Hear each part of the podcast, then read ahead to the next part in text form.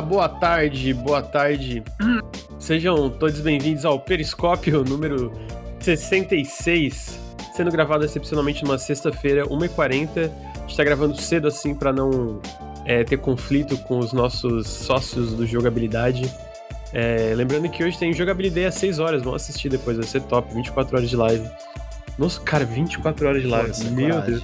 Ah, É, eles têm coragem. Eles têm Eles coragem. têm. Porra, se a gente, se a gente aqui no Nautilus faz 24 horas de live, eu acho que se a gente faz Acaba mais uma vez. É, eu ia falar, eu acho que o, o canal acaba. Eu acho que acontece uma briga. É muito cansativo.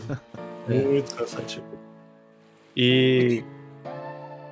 Estamos aqui depois de acompanhar o The Game Awards, vários joguinhos legais, mostraram premiação, maior roubo da, da- da- do, do milênio aí, que o Psychonauts 2 não ganhou nada, palhaçada, fiquei triste, queria ver o Tim Schafer de terninho roxo feliz no palco, não tem, não tem alegria, brasileiro não tem alegria, ninguém tem alegria, ninguém pode ser feliz nesse mundo, entendeu? Ninguém pode ser feliz nesse mundo, mas tudo bem, porque no Nautilus Awards, vocês vão ver, vocês vão louco. É... E tô aqui com o meu amigo Ricardo. Oi, Ricardo. Pô, E aí, e aí? É, tô devagar, um pouquinho devagar ainda, mas. Preparadíssimo aí pra falar de games. Olha só. Eu tô querendo saber, lógico, depois de você apresentar o Bruno, né? Mas eu tô querendo saber qual foi o anúncio que vocês mais gostaram. boa, eu vou perguntar pro Bruno também, que, eu- que ele acompanhou. Bruno, amigo, tudo bem? Você dormiu bem? Boa tarde. Dormi bem, dormi bem, dormi tranquilo, assim. Tá friozinho no Rio de Janeiro, não para mais de chover Tá. no Rio de Janeiro. Tá friozinho aqui também, amigo. Tá friozinho também. ano passado, que parecia um Aquecimento inferno, global. né? É. é o tal do El Ninho, não é? Eu também, tamo aí. Eu também tô devagar, mas é porque eu nasci assim, né? Porque eu acordei agora, não. justo, justo. né? E também, assim, dezembro, né, cara? A gente não tem mais o ritmo. não- Já Tem como. Ô, Bruno, eu tava assistindo um coach no. no. no YouTube. Hum. Que ele fala que o homem de barba ele fica mais confiante, mais viril. Você tá É. deixando crescer a barba por isso? Claro, óbvio. Quero ser mais Só mais Ricardo. Ricardo, você aprova do meu bigodinho? É o quê? Que você A pro- pergunta? Você Você aprova o meu bigodinho? Aprova, amigo. Tá Aprova. legal o seu bigode. Tá legal, Obrigado. sim. Obrigado. Eu Só pra gosto. saber. É... Pô, mas é boa pergunta. Já que o Ricardo perguntou, eu vou começar pelo Bruno. Bruno, você não estava com a gente no ao vivo, né? Você estava em espírito ali. Qual o seu anúncio favorito do The Game Awards? Caraca. Ô, mas de quanto em quanto tempo você corta esse bigode aí? Cara, faz muito tempo que eu não tiro nada. Eu, eu não, não, tiro, não, eu tiro entra na boca, não? não Ah, não, eu boca? aparo, eu aparo, amigo. Tipo, Ah, para. Todo dia? Não, geralmente semana, quando começa toda semana, a cada 10 dias. É um bigode bem cabeludo, né, mano? É, Ele parece que cresce. O meu cresce. O meu eu tenho aqui um bigodinho virado no Mano Brown, mas. Pô, de semana em semana eu já tenho que tirar, senão entra na boca. É Uhum. ruim pra caramba, incômodo. É, eu tenho que aparar. Eu, eu tenho, eu tenho, tem uma tesourinha que eu tic, tic, tic, corto aqui pra não, não ficar entrando. Entendi, mas é de semana em semana, não é todo dia assim, não. Não, não é todo dia. Geralmente semana em semana, isso. Entendi. Às vezes até Tá bom, mais. desculpa, Bruno. É que eu fiquei curioso. Não, tá bom, eu tô, eu tô vendo aqui, porque eu não lembro. Minha memória Não é muito ruim, então eu tenho que ver a lista. Teve bastante coisa também, né? Ó, Bruno, eu vou lembrar algumas coisas talvez que eu acho que tu pode ter gostado. Teve Hum. um trailer novo de Somerville, teve um Bacana. trailer de gameplay do Esquadrão Suicida, Bacana. teve um anúncio do Star Wars da Quantic Dream. Bacana até aparecer o logo. Teve... Mané, tá, pô, a CG foi maneira, mano. Pô, essa Tava animadaço. É Tá. Quantic Dreams, cara. Mas eu tava falando, não é do, não é do, do homem lá, né? O... É, o David Cage. Não, né? Ah, é do David Cage? É, o David Cage tá, tá Ué, trabalhando. o Heitor ontem falou que não é do David Cage. Não, a Quantic Dream é o David Cage. Tem certeza que Não, foi? o é diretor outro do time. jogo não vai Ah. ser o David Cage. Ah, pode ser que seja o diretor ou outro, mas o Tom Henderson falou que um dos principais responsáveis pelo jogo ainda é o David Cage, especialmente na parte de roteiro. Ou seja, Mas sabe o que eu acho curioso? porque Eu vejo a galera na internet, o pessoal aí, eles gostam do jogo da Quantic Dream. Quem não gosta é a gente que é jornalista e crítico que não gosta. São mais cri-cri. O pessoal É. gosta, parece. Pra Mas- todo mundo, eu queria assim, ó, todo mundo que É. gosta, tá ouvindo o podcast, tá assistindo Tá ao vivo, errado. se está errado, repense suas decisões, repense seus gostos. É, eu- geralmente eu sou, cara, não, é subjetivo, não tem subjetividade aqui, é objetivo, tá errado. Gostou do jogo da Dream? Cara, tá Caraca, errado. que tá isso, eu errado. Eu diverti tenho a seguinte opinião. Eu sou da seguinte É opinião. o Eu do carro acho. pra salvar a mulher lá. Aí você pode deixar ela morrer. Então, eu acho que os roteiros são sempre muito ruins, muito ruins. Assim, eu não joguei todos, né? De todos que eu joguei, são muito ruins. Muito, muito, muito, muito ruins. Mas ele constrói cenas interessantes. Entendeu? As cenas são interessantes. Tá, tá entendendo o que eu tô querendo dizer? Uhum. É, Os personagens em si, eu não gosto de como eles são construídos, eu não gosto muito de, de muitas coisas. Mas ele constrói cenas in- interativas Dá um, dá interessantes. um trailer bom, né? Dá pra fazer um trailer bom. É, é, tipo isso, tipo isso. Sacou? Tipo isso. Aham. Então eu, né, eu fico. Se você desligar a cabeça e só apertar os botãozinhos na ordem que aparece, é legal. É, eu, eu admito que eu tenho vontade de jogar esse último aí. O Detroit. O pessoal Caraca. fala que trata do tema de raça muito mal. Mas eu, como uma vez já esperando isso, tu já fala, vem aí, é, né? Pois é, é isso. Eu Aí também, eu tu, também de repente, jogar. tu consegue gostar, entendeu? Quero jogar pra dar risada. Eu acho É. divertido por isso. É. Escreveu o Kojima, ó. Eu vou discordar. Eu acho que você. Criou-se na internet esse, esse, essa vontade de falar mal do homem. O Death Strange ele faz merda. Que eu joguei duas horas e eu já fiquei, meu Deus. Mas, pô. Não quero falar do Kojima, não. Não, assim, mas o, o, o Death Stranding, eu, eu tava comentando com o Bruno, eu acho o roteiro. Eu não gosto do roteiro. É, inclusive, eu tava numa cena que eu lembro que eu tava em live, eu comecei a rir da cena e alguém ficou meio puto comigo, falando: caralho, cena mó emocionante, tu tá rindo. Pô, tá de sacanagem, emocionante essa merda aqui, É, vai mano. tomar no. Mas é porque tem gente que só joga videogame, né? Tem gente que não, não, não, não, não- vê nem filme, Não, mano. Os mas caras assim, só ó, jogam videogame eu- e eu vou- puxa pra baixo. Eu vou falar uma coisa, uma coisa que ele, ele sabe fazer, ele sabe dirigir a cena, a parte Isso, visual, Sim. ele isso. sabe, eu vou- ele sabe botar música, ele sabe Boa, também. é. Boa. A parte É assim, ele é de atuação, editor, ele- puta é, ele sabe, ele sabe dirigir a parada visualmente, sonoramente, essas porra. Sim. E eu vou falar que tematicamente o lance da, de como ele amarra o conceito geral de quanto tu joga, eu acho que o Death Stranding é legal pra caralho, é legal pra caralho. Mas, quando chega na parte do roteiro, tudo que ele escreve, Eu pega acho que ele, tudo. ele não sabe escrever joga no Eu achei que você né? tava falando do David Cage, mano. Não, não, eu tô falando do Kojima. David Cage, David Cage não acho da Eu acho que não. David Cage tem- dirige tem bem também. personagens É, bons não, do. Kojima, mas não sei se é nem personagem. É, é.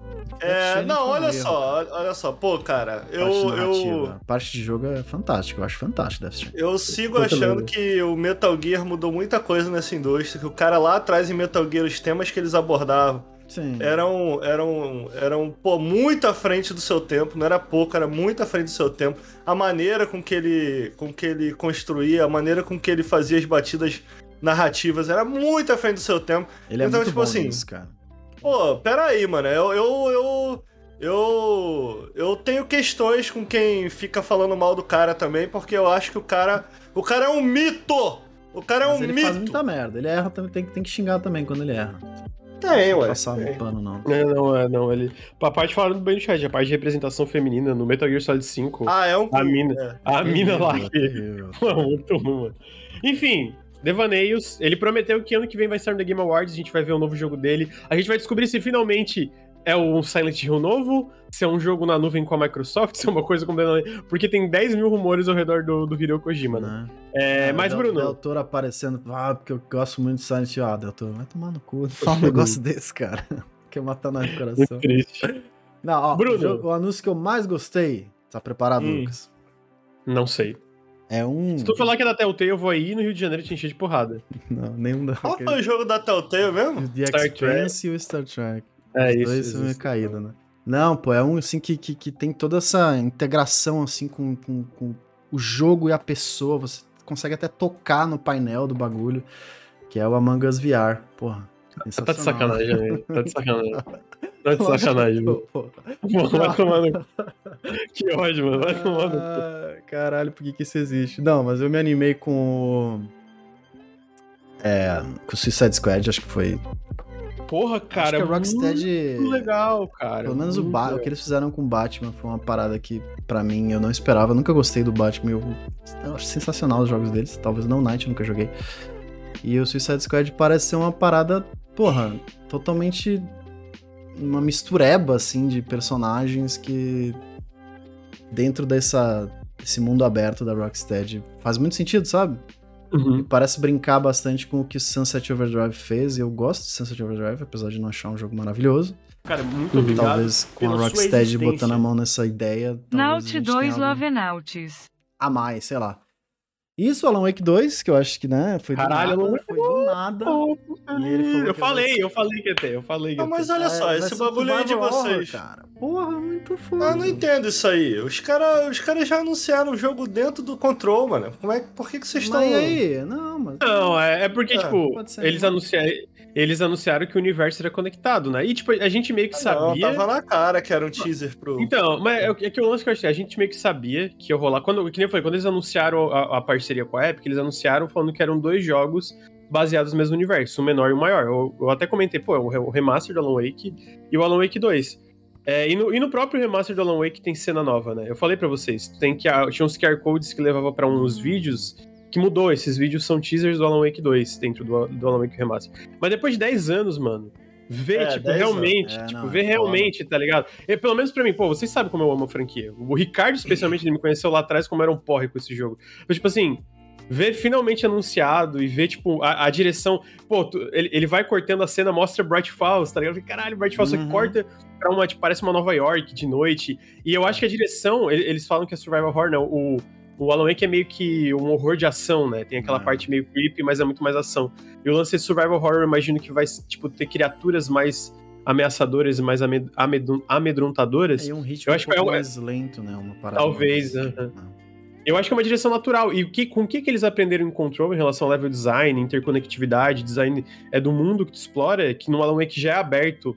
É, aberto, tem momentos mais abertos, né? Mas, tipo, pegar o que eles aprenderam nesse negócio de level design pro segundo e ver todo o clima e ver, cara, finalmente, pô, tu vê, quando cortou pro Sun Lake, cara, o Sun Lake, caralho, Alan Wake 2, Alan Wake 2, tu vê que o Sun Lake tá, tá feliz, tá ligado? Não, Porra, eu, eu fiquei. Eu fiquei felizão. É que dê certo, porque eu admito que eu gostava muito da estrutura de Alan Wake. Você tava sempre progredindo, estava sempre avançando, você se sentia. Ah.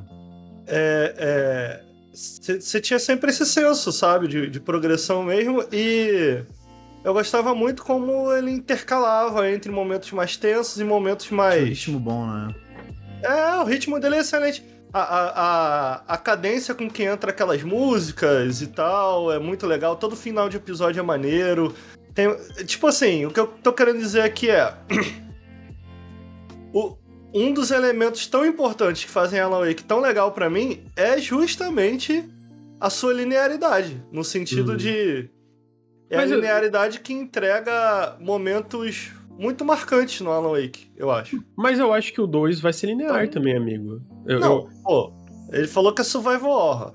Estão, mas... Acabaram de falar que vai ser mais aberto. Não, não, então... o mais aberto que eu quis dizer, quando eu falo mais aberto, é, eu hum. digo que no 1 tinha aquelas partes mais abertas, que tu sai de carro, tu pode parar numa casa, é, explorar, realmente. entendeu? Tipo, o que eu quero dizer do, do, de eles explorarem o que, que eles aprenderam de level design no Control para tornar esses momentos, se tiver no 2, é, mais interessantes, porque eu acho que o Alan Wake ele, ele, ele tinha um ritmo muito bom, mas essas partes mais abertas às vezes não funcionavam tanto porque o controle dos veículos era um lixo. Eu não sei se vocês lembram.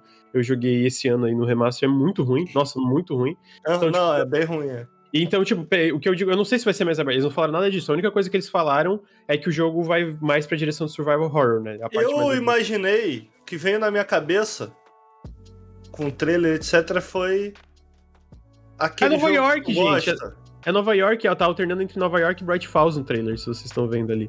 Desculpa, Ricardo. Como é que é o nome daquele jogo que tu gosta? Devil Within? Ah, Devil Within é. 2.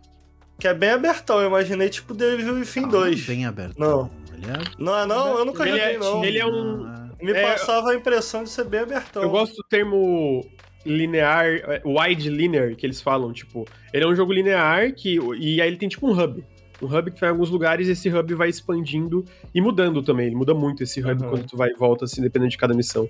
É, mas assim, a parte mais aberta eu, eu, não sei, tá? Eles não falaram nada disso, eu só quis dizer que eles aprenderam no Control, né? Pegar o que eles aprenderam é. no Control e aplicar de volta pra Bright Falls e aparentemente Nova York é, e tal. Foi uma parada que funciona com Survivor Horror, de você ter que ir voltar e passar por lugares que você já passou antes, tendo que buscar alguma coisa, sabe? Aquele perigo que tá sempre meio que atrás de você e tal faz muito sentido pra Alan Wake e faz muito sentido para pro caminho que a Remedy foi. Então, eu acho que é o, é o momento certo, sabe, de existir um Alan Wake 2 assim. Uhum. Aí, cara, depois de Control, 100% boto total fé. Eu amo Control, é, o Alan Wake Master. Mas, todo mundo erra, né? Tudo aquele... aquele jogo de TV lá foi uma merda. Achei aquele jogo uma merda. É, eu não acho uma merda, mas eu, eu, eu, concordo plenamente que é o mais fraco. Agora sim, Quantum Break, só que aquele jogo claramente foi prejudicado pela Microsoft também, né? Foi, foi. É... Ah, tu vê que tinha potencial, mas a, a, sensação que eu tenho é que o potencial foi alcançado com Control. Então, é, aham, uh uh -huh, concordo. Hum. É... Ricardo, qual foi o teu anúncio favorito? É. Warhammer Space Marine, Space Marine 2, mané. Porra, fiquei muito Caraca, feliz vai ser porra. maneiro. A galera ontem no chat Gears lá não conhece. Não tem nada a ver. Maneirão, mano. Não tem nada a ver com Gears of não War. Tem, não tem mesmo. Tá muito, ele é muito mais puxado pro Darksiders. Ele é uma mistura de Darksider com tirinho. A maneira com que ele flui entre a porradinha e o tirinho é muito bom. Agora, não é um AAA, não é. Não é, não, não, não é. é. realmente. É, é um jogo B. Não, né? Eu não fazia ideia as pessoas gostavam. É muito divertido. É muito é legal, muito mano. E, tipo, é muito legal como eles usam o universo, o final é muito legal. Cara, eu adoro um... E, tipo assim, eu nunca achei que ia ter uma continuação. É, eu até pretendo rejogar um. Nunca achei. Nossa. Quando entrou o jogo lá no evento, eu comentei, né, Lucas? Space Marine 2, de sacanagem. É, o. Aí do nada foi Space Marine 2 mesmo. Que caralho. Na hora que, cor... Na hora que apareceu. É Titus, né? O nome dele. Eu fiquei, caralho, é mesmo, mano. Porra. Caralho, pô, achei incrível, achei incrível. E, e, pô, o pedacinho que mostrou de gameplay ali parece estar tá bem maneiro, cara.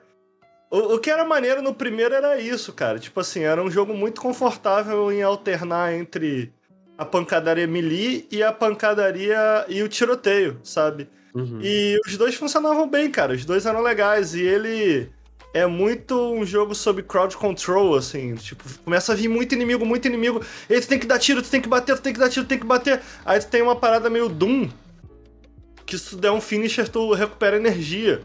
Então tu tem que.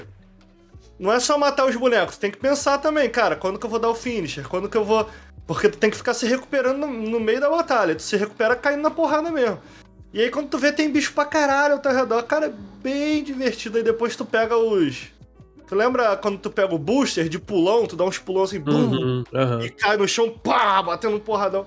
Cara, já é muito legal esse jogo, cara. Muito legal mesmo. É, eu adorei legal. na época que eu joguei.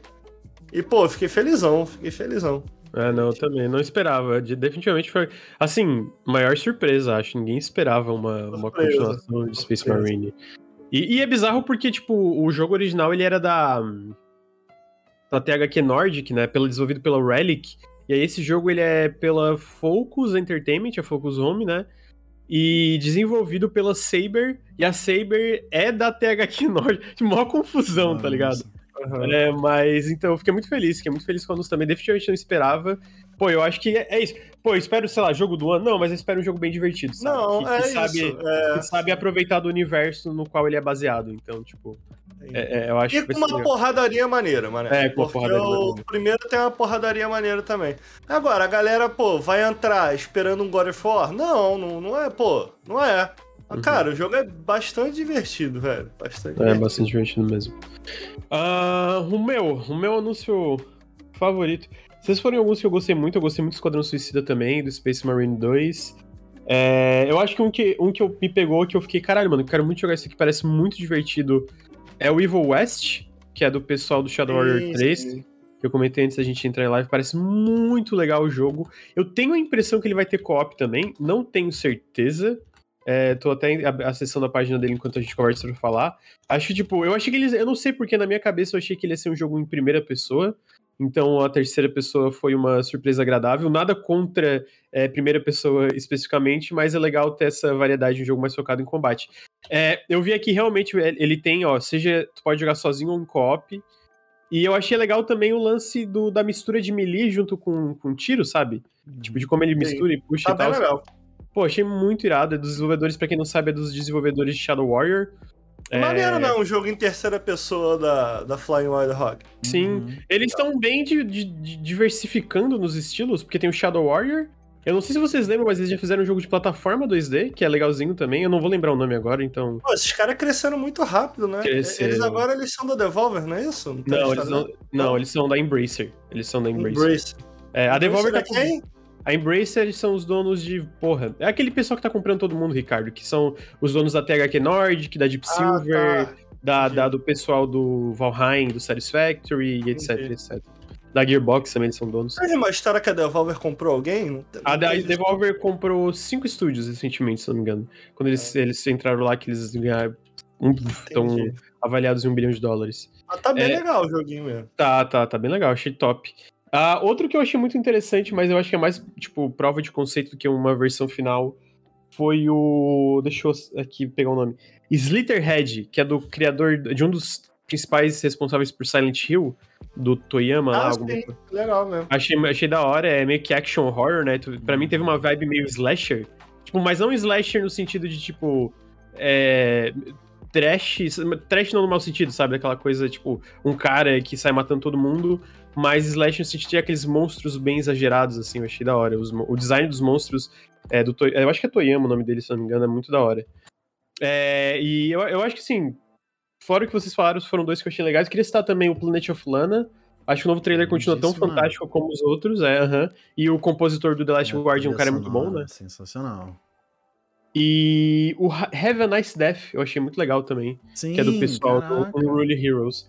Comentaram que o Metroidvania... Esse jogo não é um roguelike, esse Have a Nice Death? Deixa eu olhar aqui na página do Steam. É... Ele... Pô, ele parece... É, 2D Action Roguelite. Ah, é o, o, o pesadelo dos gamers. É, achei muito legal, o combate parece muito da hora. E tô, tô, tô no hype pra isso aí também. Agora, olha só. achei maneiro? Ah. Vocês vão me julgar? É aquele Night, Nightingale, Night... Ah, tá, do Survival. Ah, o Pinóquio É, são os dois. Não, não, não. Esse aí é outro. Não, é, aquele o Pinóquio que é são os dois, o Não, Nightingale. o, Pi- não, o Pinóquio Souls 2 é Steel Rising. É Steel Ah, é? Rising, Qual que é o Nightingale? O Nightingale é aquele que a gente começou e todo mundo achando super legal, aí mostrou que é um jogo de survival. É, meio caidinho, assim, os tirinhos e tal. Mas o Ah, o não! dos bichos é tão Não! maneiro. Não, que isso, o design dos bichos é Não! sensacional. Meu Deus! Esse daí é o Sabia Conan. ia deixar eu falar. Caraca! Deixa o Não, Bruno. Bruno. Deixa, Bruno. Bom, de- Pô, gosta do joguinho, Bruno. Bruno Joguinho joguinho de- bom. Ele parece ser interessante a forma como Bruno, ele eu conecta. Você cria uma base e você meio que conecta no, no servidor do outro jogador, meio que, sabe? Como se fosse outro planeta, outro lugar, assim. Achei bem Uhum. interessante a ideia. Assim, parece meio caído o gameplay, mas vai entrar em Early Access. Pode ser que se torne um copy legal aí no futuro. Eu achei sensacional o design dos bichos. É isso, foi isso que mais me atraiu. Tanto do bichinho Bruno. grandão, quanto aqueles bichos com a cabeça de pessoa, assim, que daí vira embaixo tem a boca. Assim. Sensacional. Agora, o jogo caído da noite mesmo foi o Hell- Hellblade 2. Isso aí, caidaço, caidaço. Cai- Ai, Caído caraca, demais, vocês têm uma caído implicância com o Hellblade. Foi maneiro, mano. Caidíssimo. Caraca, cena, cena tensa, eu fiquei nas pontas do dedo assistindo. Nossa, eu, eu peguei no sono. Ah, Caralho, que acabou, isso. uh, acabou, acabou, graças a Deus, acabou. Assim, dá, o que, que dá pra falar é que tá bonito. Tá, tá, Tá, bem bonito, bonito. mas isso não quer dizer Caraca. nada, né? Se o gráfico fizesse Vocês têm uma implicância, mano. Isso daí é capacitismo, mano. Caralho, que- cala a boca, cara. É. Ai, meu Deus. ah, Olha só, deixa eu falar mais uma um. coisa. O último jogo que eu quero falar aqui Ah, é Somerville. Esse jogo vai ser do caralho. Sim. Vai. é, vai, vai ser bugado pra Ou caralho, não. vai ser do caralho. Ou não. Bugado? Vai, eu acho que ele vai ser cheio. Tu Sei lá, dá a impressão de que ele tá quase. Não. não quase quebrando. acha? Nossa, eu achei mó polidinho, cara. Achei... É, Nossa, cenas super bem dirigidas, tudo Talvez redondinho. por ser um cinematic platformer de um estúdio que é relativamente Pô, pequeno, né?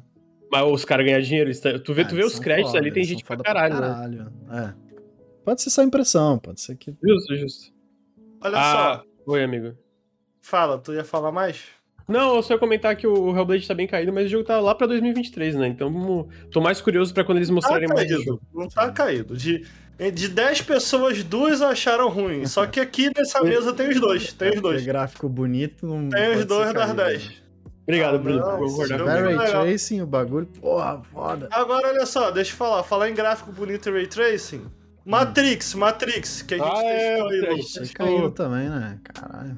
Ah, não é um jogo, né? É, um tech demo. Ah, não joguei, eu não joguei a demo, então não sei, mano. Pelo É trailer. um assim, tech demo. Então, tipo assim, o boneco vai falando e tu aperta R2 e L2 pra atirar. É só isso. Mas é maneiro, tu atirou nos, nos agentes, ô Lucas. Atirei. Tu é- pode, pode mirar nas rodas ou nos agentes. Aí os agentes. Aham, isso aí. Porra. Matrix é uma série muito maneira, mano. Caraca. É É, né? Legal. Ó, visualmente, eu, eu, eu sinto que tem uma densidade no que, que acontece ali que realmente é bem next gen pra mim. Tipo, na parte da, da, da- de como a, a, a, quantidade de coisas acontecendo ali naquela cena e na cidade enquanto anda, tem os carros andando no fundo. Tipo, a obviamente. impressiona, é, a iluminação. E mesmo o Series S, mano, que assim, o Series S, é, obviamente, tem mais problemas acontecendo, tu vê, tipo, coisa de queda na resolução, mas não só a quantidade de coisas acontecendo na cidade, obviamente não o comportamento do pessoal andando, é uma coisa mais básica, né? Porque é uma tech demo, mas, tipo, tu chegar perto de alguma coisa e ver a quantidade de detalhe, tipo, tudo muito detalhado, conforme. Tu vê longe e parece bonito, aí tu chega perto e continua bonito tá ligado? Não é aquela coisa que às vezes vê longe e aí chega perto não é, é, carece de detalhes, etc. Então, é. é... O que eu, impress... eu achei impressionante foi a iluminação muito realista, assim. Uhum. É... E os efeitos de pós-processamento, assim, que são aplicados na, na tela, sabe? Tipo, Uh, tu vê que é um motion blur. Eu tô muito ansioso pelo vídeo do Digital Foundry já. Uhum. É, essa é uma matéria. É. Eles estão muito impressionados com. É, pra de olhar isso. E, e é maneiro que depois que tu joga meio que uma set piecezinho, tu pode explorar a cidade. Eu fui pego de surpresa nessa. É, dá, dá pra você andando. Falei, assim, caraca, dá pra explorar a cidade, andar de carro e tal. É. O que eu achei, cara, é que podia ter um joguinho, né, mané? Do Matrix, porra, segue trabalhando. E a cidade é grande. Tu viu, Lucas? O tamanho do mapa, mané? Uhum. É um mapão, é um domo. É um mapão assim, enorme, é. Mas é, não tem muita. É fácil de vender jogo não... pro Ricardo, né? Tem que ter um mapa. Amigo, uma tech não, é, Qualquer coisa que for Matrix, eu tô vendido. Não é porque ele é bonito. Vai jogar o chinelo na cabeça pegando no pé dele. Caraca. Agora, olha só. Oi. Tem a parte que eles falam assim, tá o Keanu Reeves falando é, a tecnologia evoluiu tanto que é difícil. Eu tô fazendo minha voz de Keanu Reeves.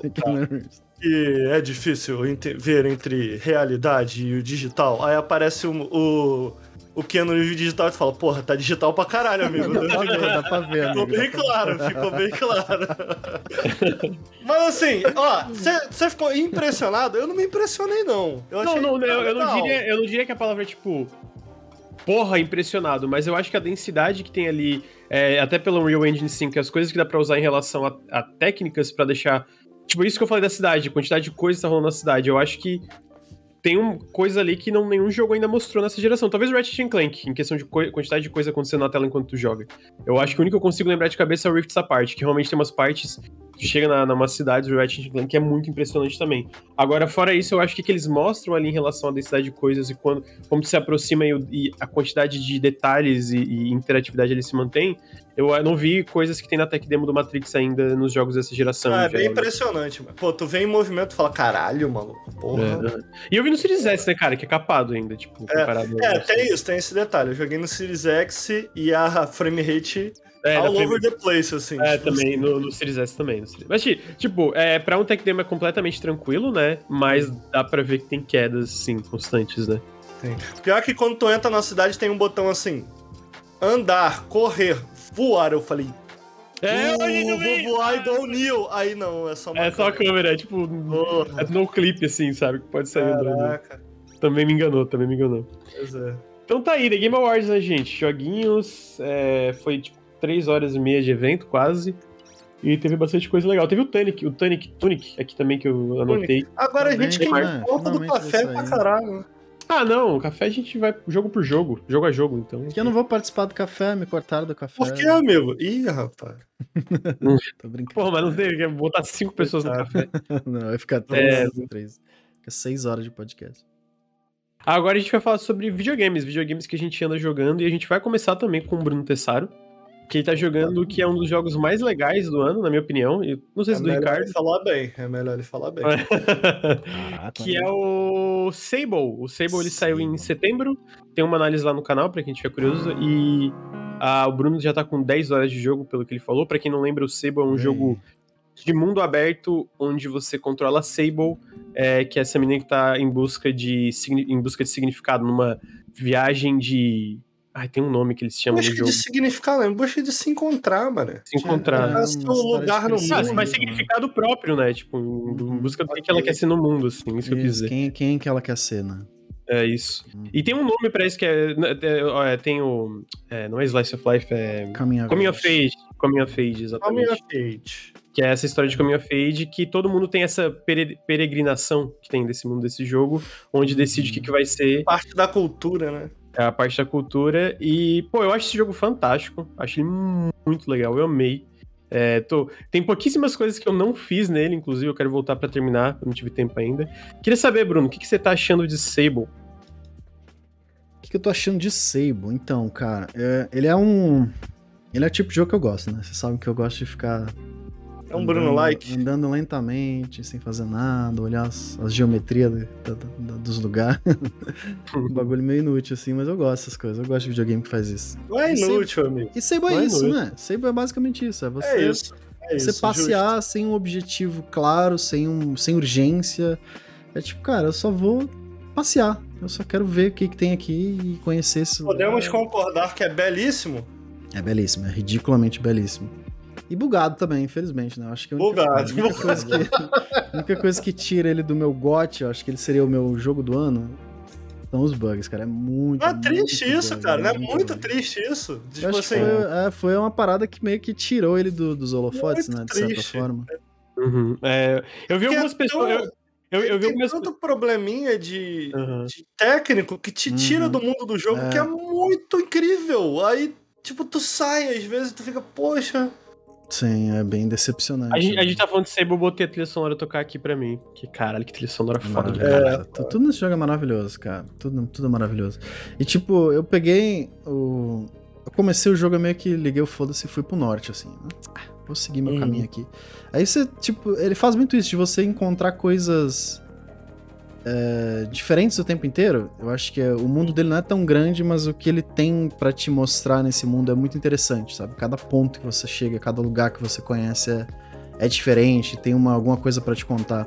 Então eu meio que fui pro norte, cheguei num mar de sal branco, assim, muito bonito. Caralho, olha que foda isso aqui. Aí eu cheguei numa cidade enorme, que é a cidade da Ekia, acho que é o nome. Uhum, é, eu acho que é a cidade principal do jogo. É, pois é, a primeira coisa que eu fui. Aí tem um personagem lá Caraca, que ele. Sério? Que ele é o Shade of Ekia, né? É o, a sombra, que é o tipo um herói, um vigilante, né? Aí você tem que fazer uma Sim. quest pra pegar a máscara. Caralho, muito É muito foda, legal. Muito é, foda, muito legal. Foi ali Pô, que bateu, que sabe? Foi ali que, caraca, Sable é muito especial. Porque aquela primeira área é um pouquinho chatinha, assim, né? Que você vai conhecer. Aí, aí, aí, já, já, o jogo já me ganhou ali na primeira é, área. A parte, é. que a parte tutorial eu sinto Talvez que... por causa da demo. Eu tinha jogado na demo, então jogar de ah, novo meio que tava me arrastando, sabe? Uhum. E depois, depois bateu. Quando eu saí pro mundo, bateu. Caraca, muito Não, foda. O que eu achei engraçado é que essa cidade que tu foi foi uma das últimas que uhum. eu passei, mano. Assim, uhum. depois de eu explorar quase o mundo inteiro, eu cheguei nessa cidade. E foi legal, porque tu passa, passei mó tempão explorando o deserto, encontrando de vez em quando uma galera. E do nada tu chega na cidade. Agora, essa cidade aí é o pior lugar de bug e, é, frame rate. É, assim, o jogo é perguntaram no chat em relação ao bug, melhorou. É, eles lançaram uns 6, 7 patches. Tipo, melhorou bastante, ainda tem, mas assim, eu acho que é completamente jogável agora de sim, boas. Sim, sim. É, é então, aqui perguntou assim, ó, ainda tá bugado? Cara, eu acho que nunca vai deixar de ser bugado esse jogo. Esse uhum. é o lance, tá uhum. ligado? Claramente é um, um, jogo super ambicioso, com um time bem pequeno, então alguns problemas eu acho que sempre vai ter. Dito isso, tá, dá pra jogar agora. Assim, Sim, dá. Tá mais estável. Tá é, bem mais estável. É, nessa cidade eu não tive tanto problema, não, como vocês falaram. Sério? Às vezes tem uma queda Eu parei de jogar nessa cidade, cara. Caraca. Quando, quando. Por conta de. Eu tava jogando Series X. Cara, tu chega na cidade no Series X, meu amigo, fica 10 FPS, pô, no Series X, mano. Uhum, é. Aí eu falei, pô, cara. É porque, tipo assim, é um jogo, cara, tão sereno, sabe? Que começa a dar esses slowdown e, e travamento de tela. E tipo assim, parece que ele tira a fluidez do jogo, sabe? Uhum. O jogo é uhum. tão fluidinho, o jogo é tão sereno, tudo flui de uma maneira tão natural. E aquilo ali tava me tirando completamente do jogo. Eu falei, cara, vou parar, volto depois. E aí, recentemente eu voltei, tá melhor, mas não tá perfeito. Não, não tá. É, é, eu acho que o lance é isso, nunca vai estar tá perfeito, tá uhum. ligado? Eu acho que, infelizmente, até por, pela Unity ser conhecida por ter problemas de jogos, é, problemas de performance em jogos de mundo aberto, até jogos mais ambiciosos no geral, eu lembro da época do lançamento do Ori 2, como ele tava com vários problemas no Xbox One em relação à performance. Então eu acho que, tipo assim, não tem. Nunca vai estar tá perfeito, mas, pô, agora dá pra jogar, tá ligado? Eu acho que assim, Sim, ele, ele já tá num ponto que, que, que é tranquilo, sabe?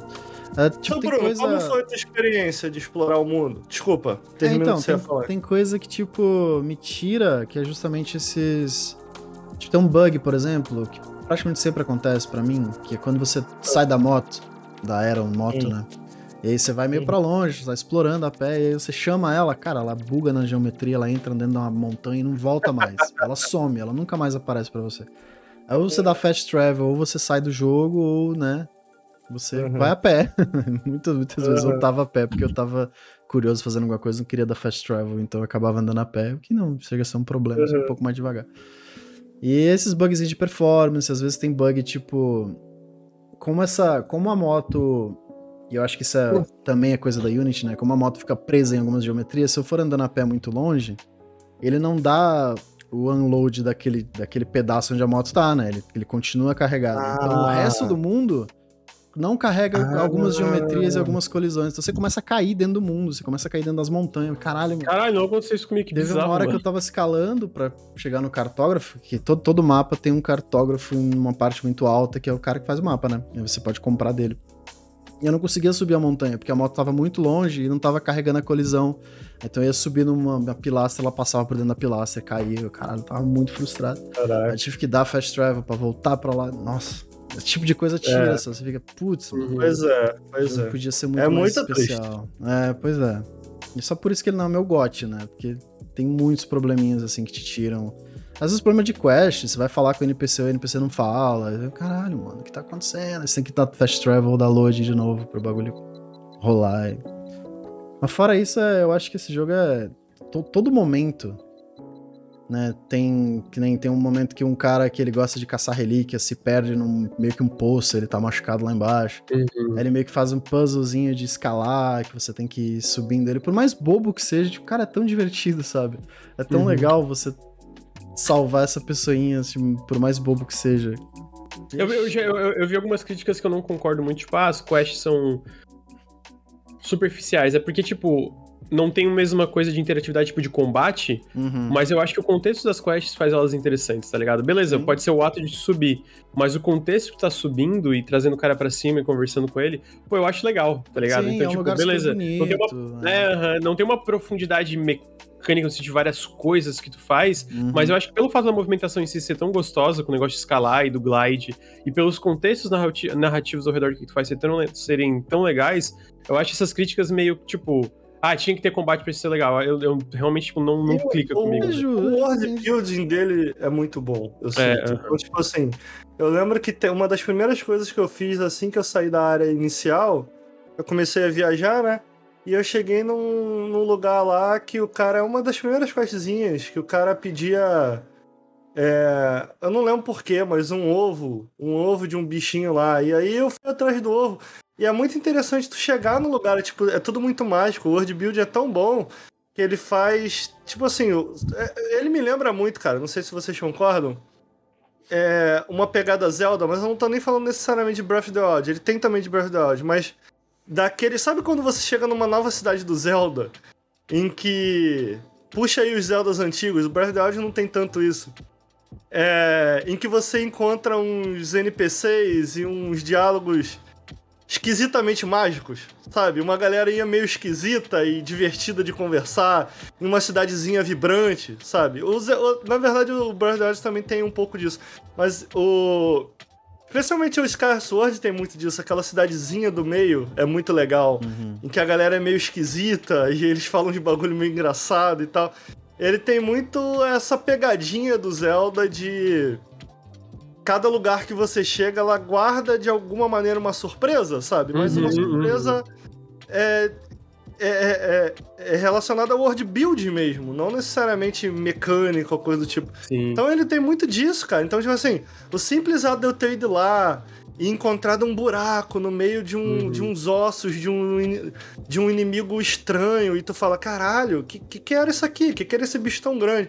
E aí tu entra dentro de um buraco e dentro do buraco tem um monte de bicho e aí tu tem que jogar um negócio para nascer o ovo. É, é, é, interessante, sabe? Tipo assim, não é.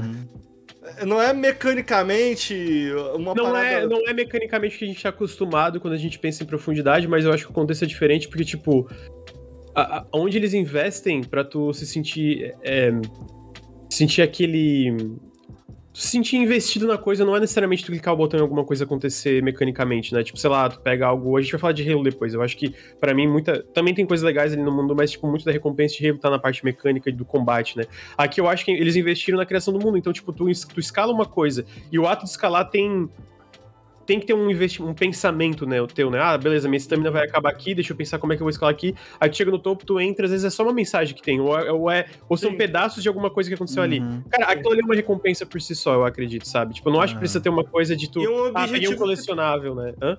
Um objetivo que tu traçou também, isso é, é importante, né? Tu tá é. sempre fazendo isso. Ele te liberta muito e essas recompensas meio que. Eu entendo, sabe? Se alguém que procura uma recompensa mais tangível. números, né? Mais tangível, uhum. que tem um combate. Eu não entendo, não, não entendo errado. Eu tá entendo porque. Mas assim, é, é, não é um jogo sobre isso, né? É um jogo sobre você uhum. né, explorar, você entender o que tá rolando nesse mundo e você relaxar sem, sem essa urgência. E eu acho que é uma parada que você meio que tem que se desconectar quando você começa a jogar. Pelo menos para mim foi isso. Quando eu comecei, eu tava meio. Não sei se eu tô na vibe de jogar isso, não sei se eu tô. Uhum. Você tem que estar tá na vibe, você tem que estar tá nessa. Uhum. Se você quiser, você tem que estar tá sem ter pressa, você tem que, pô, eu quero só andar por aqui, conhecer. Às vezes, de vez em quando, eu recebo uma capinha nova que é super maneira. Oh, o é Fashion Soul desse jogo é, é incrível. É, mas o Fashion pegar level, né? Uhum, sim, é, sim. Não, eu, eu, acho até hoje eu tô usando a roupa inicial da Sable porque eu acho as outras feias. Eu ah, uso uma. Pô, eu, não, eu uso uma, é uma, uma maneira também. É, não, eu não uso shade, eu uso uma, eu, eu, uso uma que é uma capa mais escura também. Hum. Que tu hum. pega com o pessoal que coleta cristal. Sim, Você chegou nessa parte? Eu comprei essa. Essa roupinha é incrível. Maneiro, essa cristalzinho nas costas, né? Tem um é, eu amo essa roupa, eu amo essa roupa. É, a, a, a motinha também, pô, as melhorias são uhum. ótimas. Tem melhoria pra velocidade, tem melhoria pra fazer curva. Muito maneiro, é muito maneiro. Agora, eu fiquei achando que a motinha ela podia ser mais gostosa de dirigir, assim, no sentido de. É, não tem muito. Sabe aquela coisa. É, sabe aquela coisa meio Mario? Do tipo, tu tem. Tem umas opções de. de. Tem umas opções de. Para atravessar o mapa e combinando elas, você torna aquela travessia interessante. Uhum, Acho uhum. que eu senti um pouco de falta disso, sabe? Não, é, não tem, é tipo, tu acelera e tu para. É, é a moto ela não tem, ela tem, dependendo do cenário, se for um morro muito alto, ela meio que se bate, se perde, às vezes ela acaba é, andando. É. Você não tem vibração. Acho que um jogo que faz isso muito bem é o Jet. Você jogou, né, Ricardo? Quando você Jet. dá, quando você acelera a nave, tipo, você sente o ah, controle ah, tremendo hum. assim, tipo, e a câmera fica, caralho, ok, eu tô rápido, sabe? E aqui não, aqui meio que o controle não vibra, não tem um som muito alto, não tem, você meio que Ok, a nave. Pô, bom exemplo. Ela existe, mas eu não tô sentindo que ela é rápida ou que ela tem é, um impacto. Sim, né? Ela sim, tá ali. Exato. E eu sinto um pouco falta disso também. Principalmente que é um eu jogo que você seria... anda em lugares enormes. Exato. Então seria gostoso. Seria uma grande contribuição, né? Uhum. Tipo assim. Faria uma diferença, é, né? Porque boa parte do jogo você tá ali nisso. Uhum. Uhum. Eu aceito é, isso também. É, é isso, esse, é... Jogo, esse, jogo, é incrível. Mas, mas, o design do mundo aberto, eu até brinquei na, na minha análise, eu falo, pô, eu queria mais Sable-like. Porque sim, eu sinto sim. que ele. Tem muito jogo que fala que se inspira em Breath of the Wild, mas eu sinto que esse é um dos poucos que entendeu o que, que faz a exploração do Breath of the Wild tão legal. Uhum, e tipo, justo. e ele pega isso e fala, tá bom, eu entendi eu entendi, tá? Eu entendi o que, que faz a exploração do Breath of the Wild. E eu vou tirar o combate, porque eu não preciso do combate para pegar essa exploração. É isso. é algo legal. É isso, Porra, eu é acho isso impressionante, cara. Eu acho pra mim funciona mais, porque eu não gosto do combate dos. É, exatamente. Eu, eu, assim, eu gosto do. Eu não, eu, não, eu, não, eu não acho necessariamente que eu gosto do combate. Eu acho eu gosto de como o combate é uma de várias ferramentas que tu tem ali para pra, se divertir no jogo. Eu acho que funciona nisso. Hum. Mas eu acho, é, tipo, eu acho que é impressionante o nível de entendimento ao ponto de falar, cara, vamos tirar todo o combate e ainda assim tu vai amar explorar esse mundo, funciona, tá ligado? E, e, e, funciona, porque, cara, todo lugar que tu vê é, é, é, aquele negócio de todo lugar que tu vê, tu olhar alguma coisa, cara, eu quero saber o que, que, tem lá. E não porque o jogo tá te apontando. Muito jogo de mundo aberto fala sobre liberdade de exploração, sobre que, ah, tu, tu vai olhar alguma coisa e querer explorar. Na minha opinião, poucos conseguem, tipo, de tu olhar alguma coisa e realmente querer ir lá e fazer alguma coisa. Tipo, uhum, geralmente tu uhum, vai uhum. porque o jogo te. É, faz tu ir lá de alguma forma por causa dos objetivos, né? De números, como a gente tava Sim, falando. Mais guiado, e esse né? é mais guiado. E esse não, mano, não tem, não tem nada de guia. Não, tipo assim, tu recebe uma dica no começo do jogo, ah, ó, pode nessa vila aqui, mas sei lá, faz o que tu quiser. E, mano, começa o jogo é isso. A partir da intro, que toca aquela música maravilhosa da, da Japanese Breakfast, uhum. é isso, mano. Tá livre nesse mundo ah, e acha teu propósito. É, Porra, é animal. Eu acho. Acho que a acho... temática dele faz muito sentido com isso, né? Eu entendo um jogo mundo aberto ser mais guiado, eu acho que é uma escolha. Mas nesse caso, com a, ele ligando a temática, com, essa, com toda essa construção, acho que funciona perfeitamente. É isso que faz ele, para mim, tão especial, sabe? Uhum. De você meio que. Você tem que se encontrar nesse mundo e a Sable tá se encontrando nesse mundo e você tá conhecendo. E todo, todo lugar que você vai, toda a recompensa de você. Você entender um pouquinho mais, de você saber o que, que aconteceu ali, o que, que tá acontecendo ali, as pessoas que estão ali, por que, que elas estão ali.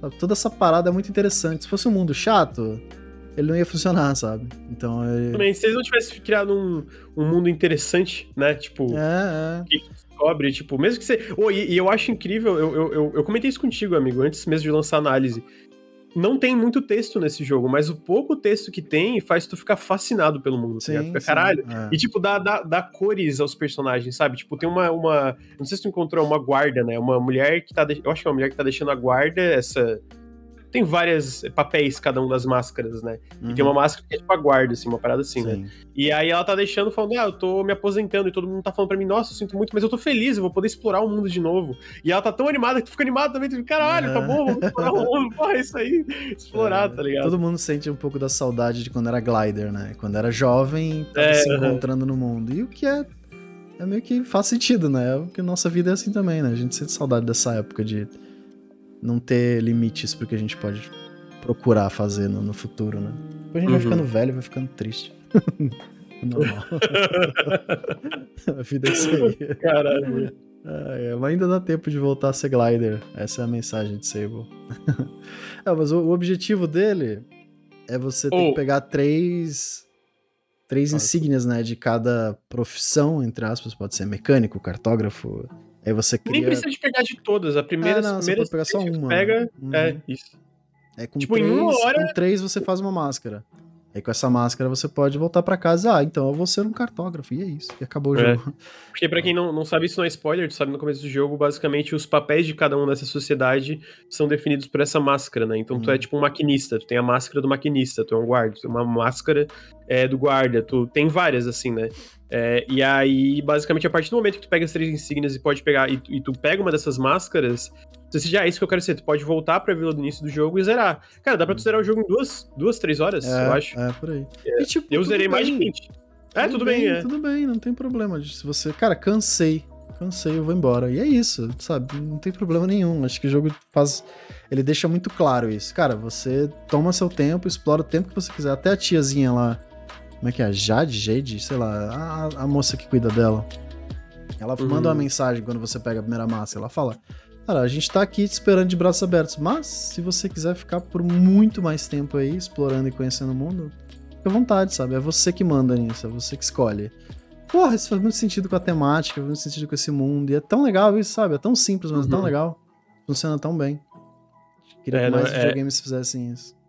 Não, total. É, é porque é o lance da liberdade, né? Por isso que eu falo, muito jogo fala sobre liberdade, mas ele não dá tanta liberdade de fato em, relação, em relação a como tu avança nele. E esse jogo te permitir que tu zere, tipo, em duas horas é exatamente isso. Cara, a gente quer que tu curta esse mundo da forma que tu quer curtir, sabe? E eu, pô, eu, eu admiro, eu admiro porque funciona, sabe? Tem sim, muito jogo que tenta sim. coisas parecidas e, e, não funciona. E nesse caso específico funciona, tá ligado? Uhum. Então, joga em Sable.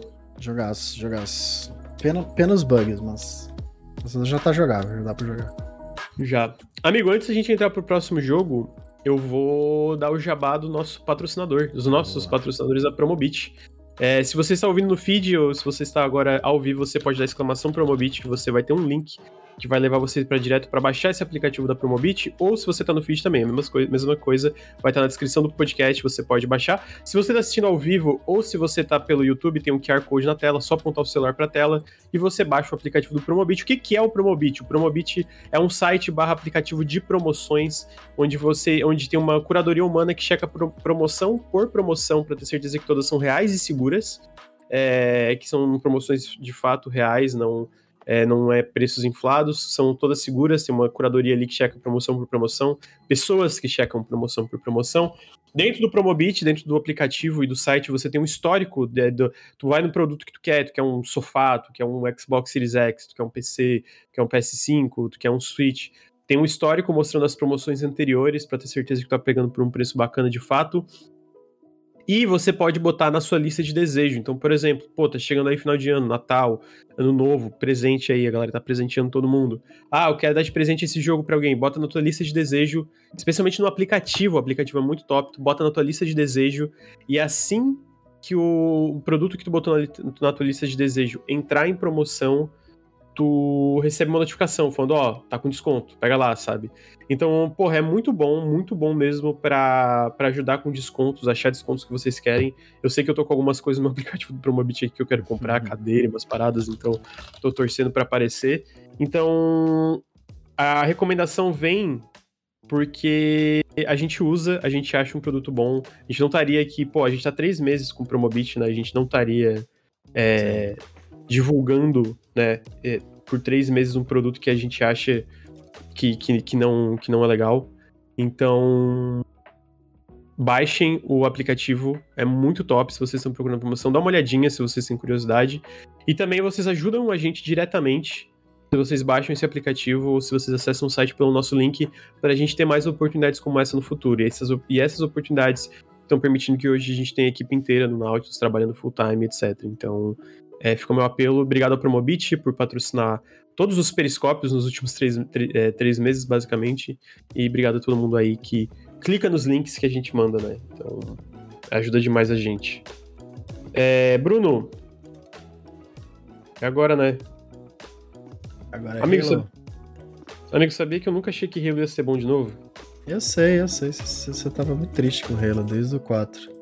Porra, é muito triste, porque Halo é incrível, né? E aí, virou uma incrível merda.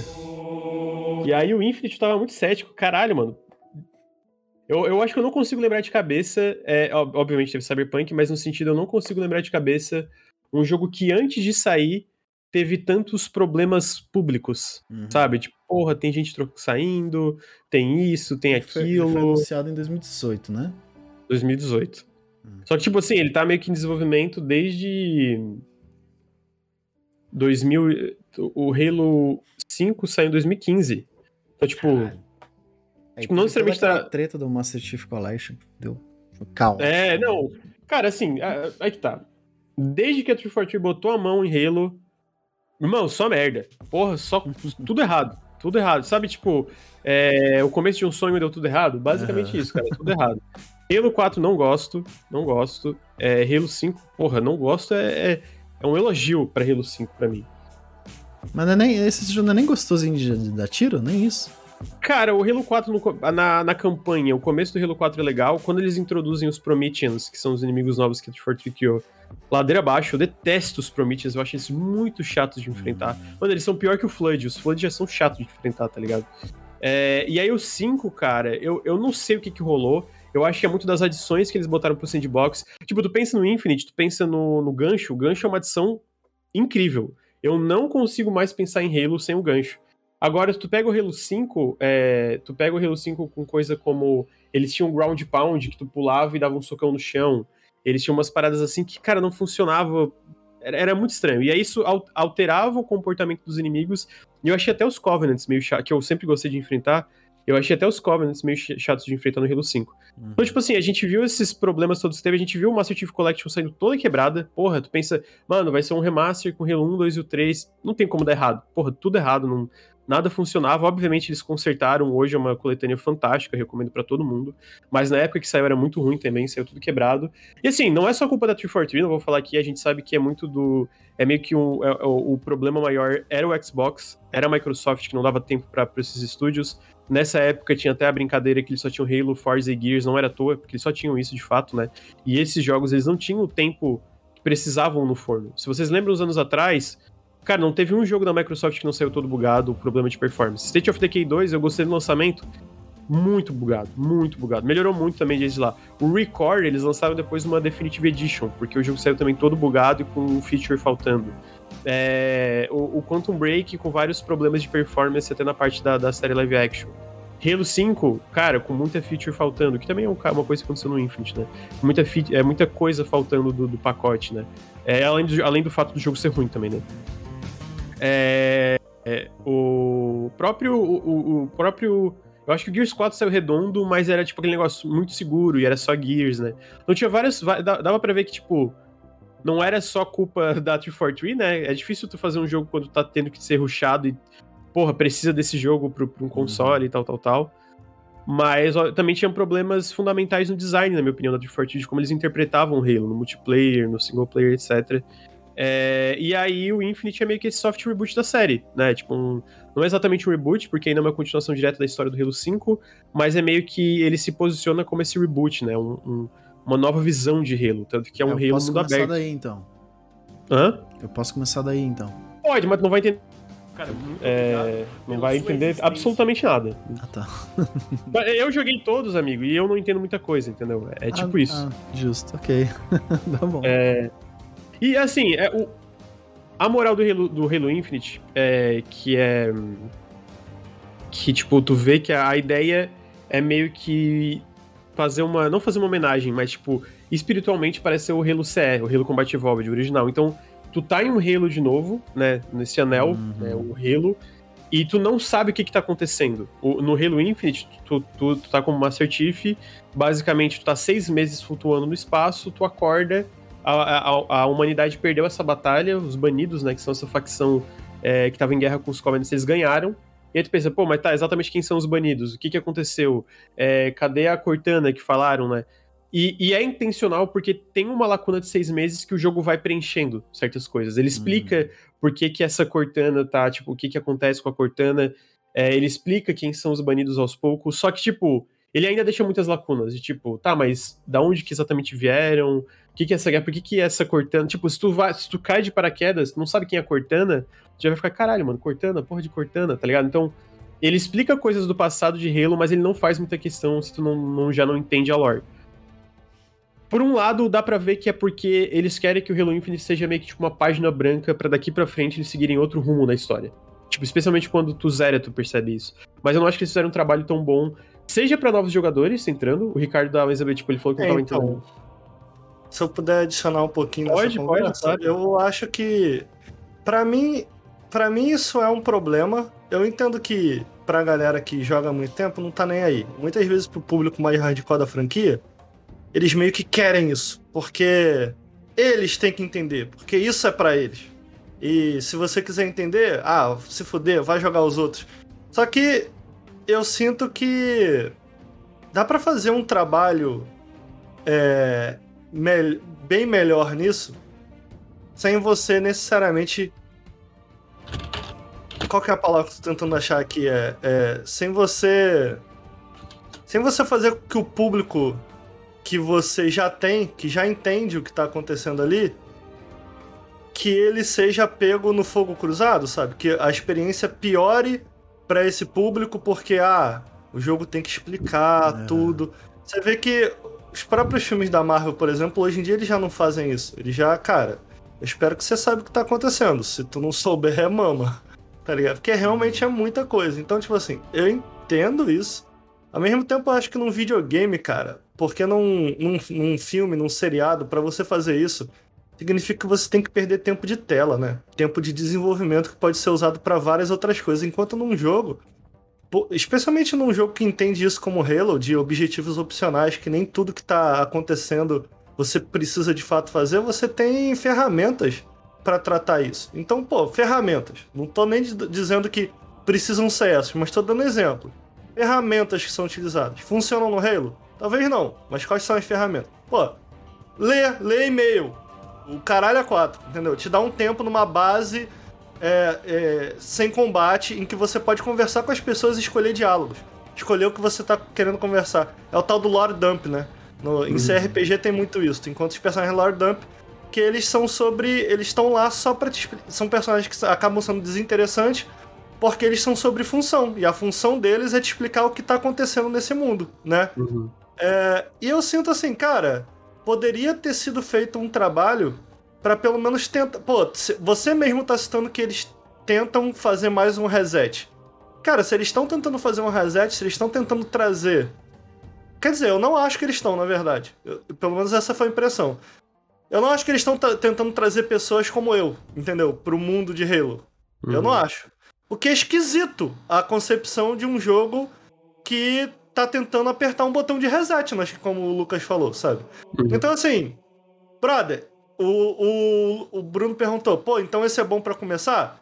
Velho, ó, eu zerei Halo Reach e joguei um pouquinho do 1, uma hora do 1, bem recente. Eu não tô entendendo absolutamente nada. Zero, zero. Sabe o que é zero? Zero, zero. Não tô entendendo nada. Assim, eu não tô nem aí pra isso também. Tipo, o jogo não faz questão que eu saiba, eu também não tô nem aí pra ele também. Entendeu? Isso. Então a nossa relação tá assim. Mas eu acho que. Eu acho que eu gostaria de ter visto um esforço um pouquinho maior. É, conforme tu vai introduzir. Aham, uhum, não, concordo. Eu, eu acho que a parte narrativa desse jogo é meio que uma bagunça, para ser sincero. Eu acho que assim. Cara, eu, eu, eu acho que é a solução que eles encontraram, porque eu acho que a direção que eles foram no Halo 4 e 5, a minha opinião aqui, talvez a gente discorde, cara, é muito ruim. Era muito ruim. Não era só ruim, era tipo. Era, era tipo, de, se eu queria estar nas reuniões, por que, que ninguém parou e falou, mano, vocês estão comendo merda pra ir nessa direção? Não é possível. Vocês são idiota? Tipo assim, no Halo 4 acontece uma coisa e, e, e, a, e o negócio do Halo 4 é tipo, não, acabou aqui. E aí no Halo 5, não, não acabou, não. Não só não acabou, como essa personagem que a gente desenvolveu pela franquia inteira vai virar uma grande vilã. É, tipo, é muito bizarro a direção que eles vão. E aí o Infinite, o que, que eu sinto que o Infinite faz é, cara, a gente quer apagar isso. E a uhum. melhor forma que a gente encontra é dessa forma. Então, tipo assim, ele explica algumas coisas conforme tu vai progredindo, ele vai preenchendo essas lacunas, então tu vai entender algumas coisas. Por exemplo, tu vai entender por que, os banidos estão é, nessa guerra, porque eles estão no Halo, tu vai entender por que, que esse Halo tá quebrado. Tipo, ele explica essas coisas conforme tu vai progredindo, porque é isso, tu vai uhum. meio que solucionando esse mistério. Mas ele. É, e tem muita coisa que estão. É, é, muitas respostas estão nesses audiologs, tá ligado? Tipo. Uhum. Que, de novo, é, é, isso, né? Tipo, cara. É, que é, é, era o approach do, dos relos antigos. Era tipo. A gente tem todo esse universo repleto de coisas opcionais. Tu, uhum. tu pode ir atrás. Mas o essencial da história principal para tu entender base, o básico do que, que tá acontecendo. É isso que a gente vai te contar. O resto, se ficar curioso, Sim. você vai atrás, fica à vontade. É, porque... Eu não acho que funciona porque é isso, sabe? Tipo, tu tem que pelo menos fazer um trabalho pra pessoa ficar interessada e não se sentir perdida. Eu não tô tão perdido porque eu joguei todos os relos, mas tem coisa que eu, uhum. eu, eu, também não entendo. Não. Mas pra uma pessoa completamente nova, é, cara, é, é isso. É, tu de é paraquedas. Muito. É e... É overwhelming, assim. É, uhum. Eu não tô conseguindo pescar nada. E a gente comentou no Sable como o poder do contexto, como ele é poderoso, entendeu? Tipo assim, uhum. então, o, o, meu problema, eu, eu joguei pouco até agora, tá? Eu joguei as três horas no máximo eu não sei pelo que eu tô lutando, sabe? Uhum. É... E alguém perguntou ali no chat, pô, mas por que, por que o Master Chief se questionaria sobre isso? Gente, você usa criatividade aí, né? Você pode ser um criador de jogo, você pode inventar qualquer coisa. Então, por exemplo, vou dar um exemplo aqui. Você começa com um personagem te salvando é, ele poderia comentar, tipo, pô, desde a guerra tal, aconteceu tal coisa comigo, eu perdi meu pelotão. Sei lá, ele começa a história, contar a história e tu começa a ser introduzido nesse passado que tu não conhece. E aí o Master Chief pode comentar em cima dele, do tipo, pô, é, nessa guerra aconteceu tal coisa, tal coisa. E aí deixa de ser o Master Chief falando, explicando. Vira uma conversa em que você tá assistindo uma conversa. E ao assistir aquela conversa, você começa a preencher algum desses vazios. Tem tanta coisa que pode ser feita, gente. Uhum. Narrativa é isso, né? Você uhum. tem várias ferramentas narrativas que podem ser usadas. Então, tipo assim, lógico que tem como. Tinha como. Eles não quiseram. Foi, me parece que foi uma decisão, ou não? Não sei. Eu, eu, acho que assim, eu acho que é uma mistura de decisão junto com problema de desenvolvimento. A gente sabe publicamente que dois terços do jogo foram cortados, né?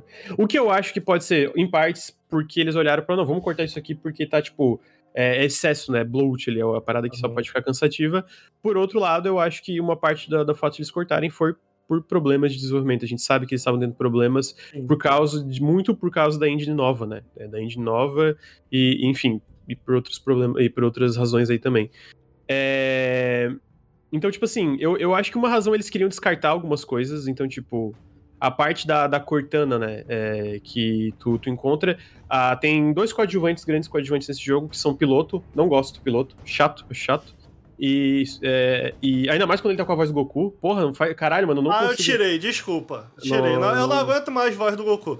Bom dublador, bom dublador. Bom não, excelente dublador, mas para mim. É, é porque eu zerei, mas, eu, zerei, eu zerei em inglês, né? Eu zerei ele em inglês no, no, é. no, no, console. E aí quando eu fui pra português, cara, destoou muito. Eu tava, tipo, eu não conseguia não ver o Goku falando, tá ligado? Sim, pois é, é foda isso, né, cara? É até injusto com o maluco. É, porque ele é bom mas, pra Mas, tipo assim, né? é, o maluco é bom. Agora, é, o Back 4 Blood veio também com a voz do Goku, né, cara?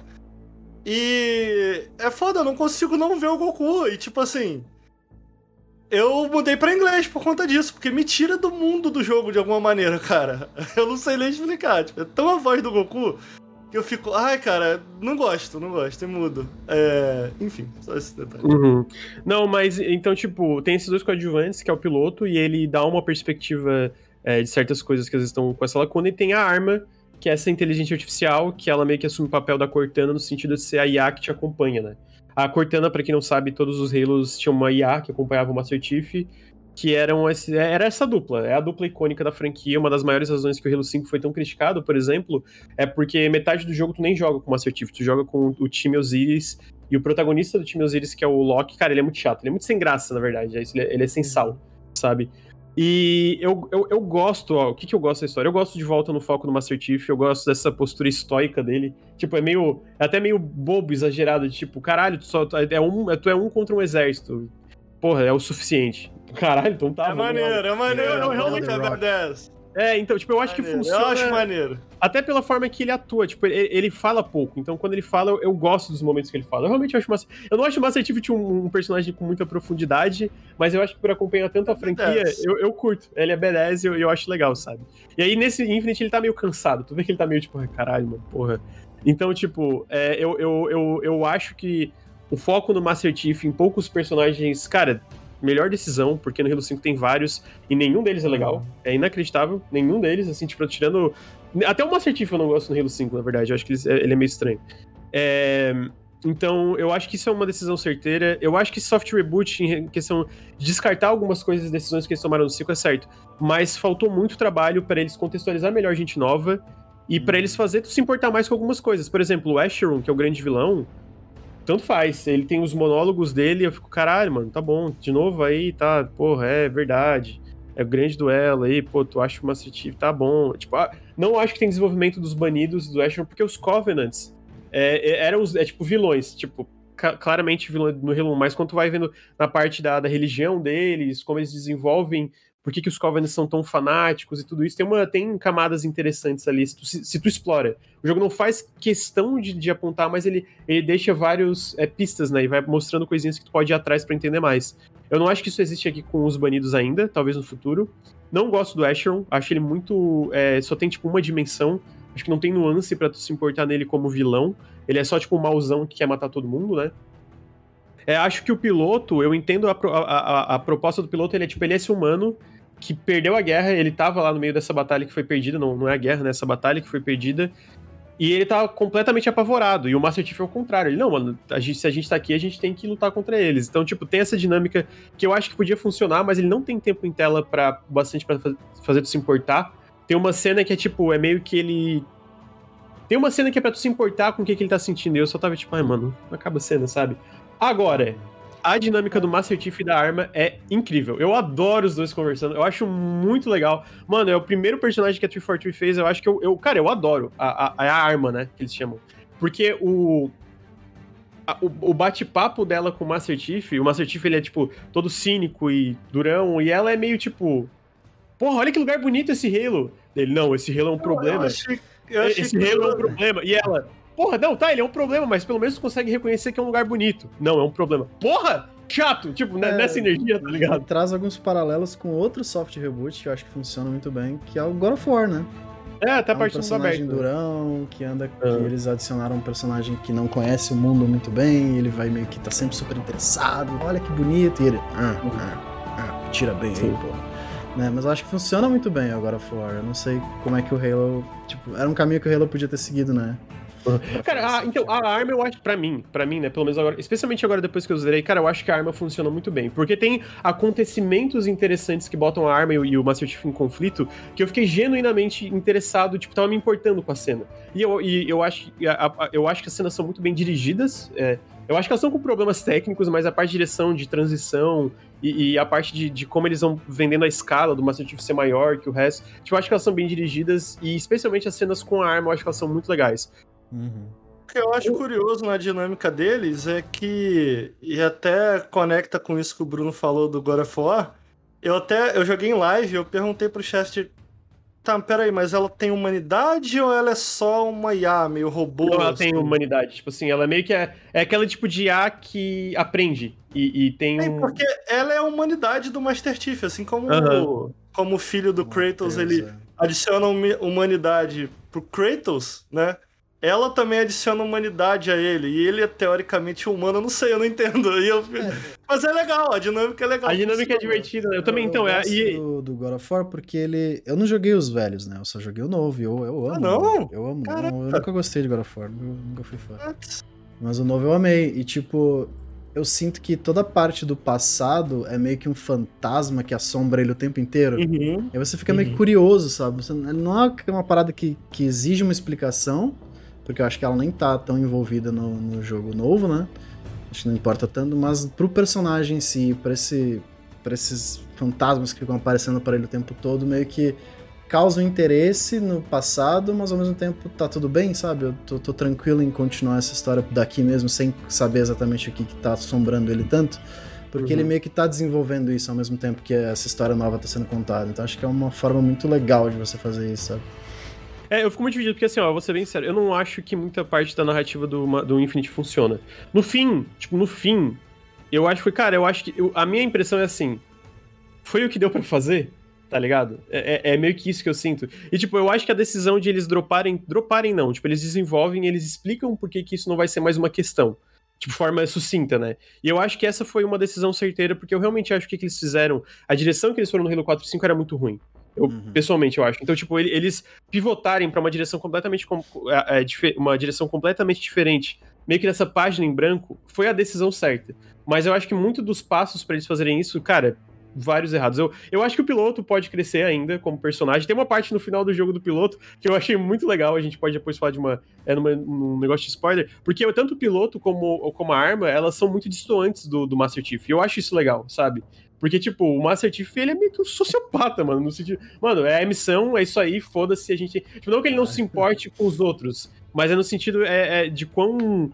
Ele é o super soldado. É, a missão. É, exatamente, ele é o super soldado, entendeu? Então, tipo, é nesse sentido, ah, é missão, é missão, é missão. Então, nesse sentido do, do, do contraste que esses outros dois personagens dão é interessante. Eu acho que na arma funciona muito bem. Eu acho que no piloto não tanto. Eu acho que os banidos, como inimigos, pra lutar contra eles, absolutamente fantásticos. Poucos inimigos em FPS, no geral, são mais legais de lutar como os banidos. Absu Cara, a gameplay desse jogo a gente vai chegar. Eu achei incrível. Porra, e isso me surpreendeu muito. Agora, a parte de como eles desenvolvem os banidos na questão narrativa, eu também não, não, não fiquei satisfeito, sabe? Tipo, é, especialmente o Asheron. O Asheron, eu os acho que é o- banidos, são os macacões? São é, todas a, é a facção inteira. Então, tipo, os Grunts, os macacões, que são é, os Brutes, como eles são chamados, os Elites, os Eles estão tipo unidos, é isso? Porque São tipo são raças unidos. diferentes. são, é tipo uma facção. Eles se que- uniram, é isso? Isso, que une todas essas raças. Entendi. É, e eu, eu até quero, eu não consegui jogar o Halo Wars 2, eu quero jogar o Halo Wars 2 porque eles foram introduzidos no Halo Wars 2 e todo mundo que joga Halo Wars 2 fala que no Halo Wars 2, pelo menos, eles são uma facção muito interessante. Então eu quero entrar e entender melhor, quero jogar o Halo Wars 2. E, e tá aí, pra eu me interessar é, é pra mostrar como esse jogo reacendeu o meu interesse em Halo, né? Eu quero voltar pro Halo Wars 2 pra jogar. Mas ele tem muitos tropeços narrativos. Eu acho que a parte mais fraca do jogo, infelizmente, é a parte da história, sabe? Ao mesmo tempo, eu acho que pelo menos ele terminou em um lugar que eu tô ansioso pelo futuro. O que definitivamente não era o caso do 4 e do 5. Mano, do 4 e do 5, quando terminou o 5, gente, parecia, ó. Caralho, mano. E agora? Tipo, e agora no sentido. Que merda que. Cara, como é que eles vão solucionar essa merda? Como é que. Que direção que eles vão pra isso não ser um completo e absoluto desastre? E eu acho que nesse sentido, ok, não é um completo e absoluto desastre. Só tem vários problemas, especialmente pra alguém que nunca jogou Halo e tá entrando no- agora. Porque tu vai ficar perdido. Cara, tu vai ficar muito perdido, sabe? E isso é chato, isso é chato. Porque como soft reboot, eu acho que uma, da tarefa, uma das tarefas deles era fazer tu se sentir bem situado se tu, se tu fosse uma nova pessoa. É, é- Essa é a minha questão. Essa é a minha questão, assim. né? É, Então, Eu acho que você vai entrar, mas felizmente todo o resto eu tô achando tão bom que foda-se, sinceramente, cara. É, e, e- e eu acho É. que isso mostra o quanto que eles acertaram no resto, tá ligado? Muito bom. Eu tô gostando pra caralho. E assim, eu, eu comentei que eu joguei o Halo Reach e o. E o. E um pouquinho do 1. E aí a minha. Faz muito tempo que eu joguei Halo Reach, né? Eu não, eu não lembro muito da minha experiência. Eu nunca fui muito de jogar o multiplayer. E desde que o multiplayer saiu, eu tenho jogado bastante. Dei uma pausa por conta de trabalho ultimamente, na última semana, mas absolutamente. Tô, tô aqui morrendo de vontade de jogar, sabe? O, o, o, o multiplayer. Então, tipo assim, eu, eu já tava jogando razoavelmente bem o jogo, porque eu já, tô, já tava jogando o multiplayer. Então, eu não sei se é porque eu aprendi a jogar melhor, mas a minha sensação, jogando agora o single player, em, em comparação com os outros jogos que eu joguei da série, é que esse é um jogo muito mais rápido e dinâmico, ou não? É só impressão minha? Não, eu, eu acho que é isso. Eu, eu acho que ele tem um ritmo completamente diferente de todos os outros FPS que existem, na minha opinião. E eu, concordo plenamente. É, e eu acho que a, eu, mas eu acho que a razão que sente que ele é tão mais rápido que os outros, cara, é o gancho. É o, o gancho, gancho, sim. Mano, dá gancho, muita mobilidade. Dá, não, assim, muda muito o jogo e muda para melhor, na minha opinião. Eu não, sim. cara, de verdade, é isso. É muito engraçado. É, dois anos atrás, vazou uma imagem na acabada de Halo Infinite com gancho. E aí a 343 desmentiu, e o público do Halo, sendo completamente são é, pessoas saudáveis e que não são nem um pouco tóxicas e, e dodóis, xingaram pra caralho. Caralho, porra, botaram sprint no jogo, agora vão botar gancho, que merda. Porra, ainda bem que botaram gancho. Botaram Melhor decisão sprint. Caralho, como é, assim? amigo, tu não tem ideia. Pra tu ver como o Halo Infinite acertou, por muitos anos, muitos anos, o grande debate de por que, que a, a 343 tinha estragado o Halo foi porque eles botaram sprint no jogo. É, e, e, e, no multiplayer e no, e no, Gente, no, no single player.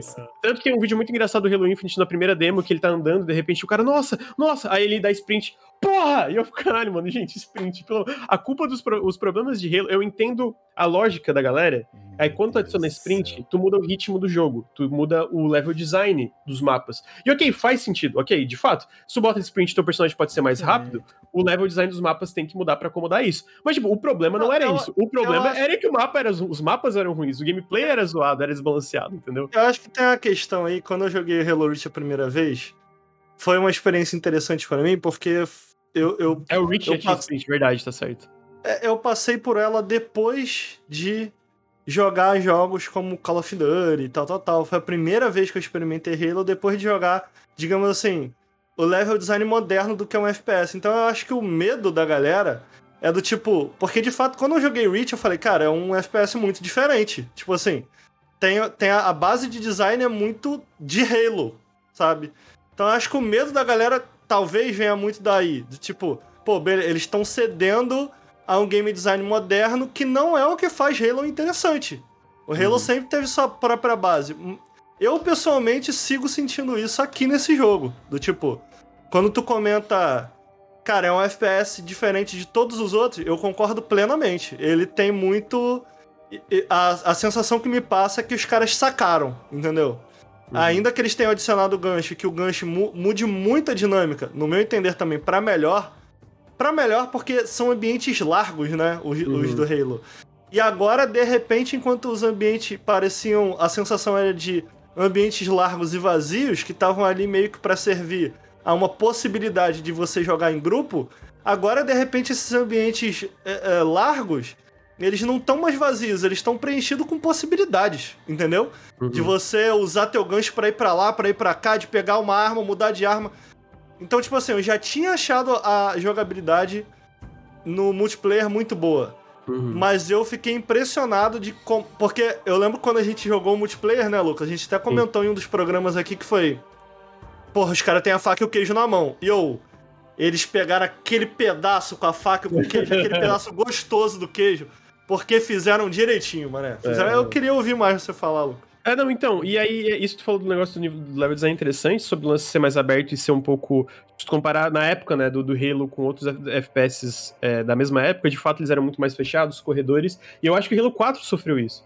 O jogo Halo 4, uhum. na época do 360, ele era um dos jogos mais tecnicamente impressionantes, visualmente falando, né? Uhum. Só que, mano, ele, ele perdeu o grande tchan do combate do Halo, que é tão legal, que eram esses, esses, é, esses mapas mais abertos, né? Que permitia é, combate veicular, com, com tiroteio e com vários NPCs ao mesmo tempo, e de ser uma parada que tu tinha mais liberdade para experimentar e jogar da tua forma. Perdeu isso no 4, no 5 voltou um pouco, mas eles cagaram em várias outras partes que também te deixa é, desinteressante tu progredir na campanha. E, mano, eu vou dizer assim, ó, eles não só acertaram isso no Halo Infinite, como eles fizeram o melhor Halo de se jogar de todos os tempos. É melhor que todos os da Band, Tipo assim, fala. Isso não é uma afirmação polêmica, não? É, cara, é o pior que surpreendente. Eu não joguei. Eu, eu tava lendo as impressões, eu acho que não, cara. Assim, uhum. eu não acho que ele é o melhor Halo. Mas eu acho que na, na, forma que tu joga ele, é, a, a, as mecânicas, o sistema de combate, como os inimigos reagem, e tudo isso, eu não acho que nenhum Halo é melhor que ele, não. Eu, eu acho que assim, ó, se tu pega o jogo como todo, tipo a campanha, eu acho a campanha de Halo 3 melhor. Mas eu acho que em uhum. questão de jogar o jogo, cara, nenhum jogo da Band, da, de Halo da Band. Peraí, é... peraí. Fala. Eu fiquei curioso. Você consegue elencar muito rapidamente por que é melhor? É narrativo? Eu acho que a grande diferença. A, a, narrativa também, eu acho que a história que o Halo 3 conta e a forma que ele conta é melhor. Mas eu acho que o lance do Halo 3 ser melhor também, né, pra mim, na campanha como um todo, é pela variedade de coisas, variedade de missões e as coisas que tu faz dentro dessas missões. É, entendi, então, tipo, eu entendi. gosto muito dos Halos, mas eu senti um pouco falta de algumas grandes set pieces que existiam em outros Halos. Tem aqui, no final tem umas muito legais também, mas eu acho que o Halo 3 ele tem um balanceamento melhor nas missões principais. Agora, a, como tu joga, mano, de verdade, eu não acho que Halo, Halo nunca foi tão bom de se jogar. É, e bom, tem, né? tem, várias razões para isso. É, eu acho que o grande lance do, do Halo são esses 30 segundos de diversão que a Band lá falou, já falou lá atrás, que é esse loop, né? De estar tá 30 segundos fazendo uma coisa, de repente acaba e corta tá meio que fazendo outra coisa, tipo, dentro do combate, né? São, tipo, momentos, assim, é, pequenos momentos mágicos o tempo todo que o, o, o sandbox do jogo oferece para tu fazer. E eu acho que as, todas as ferramentas que eles adicionaram no Infinite, até dentro do contexto do mundo aberto do combate, nunca teve tão legal, cara. E, e de, de, verdade, o gancho é, é o grande elemento que faz uma diferença enorme nisso. De como ele te dá muito mais mobilidade, porque eu falo isso na análise.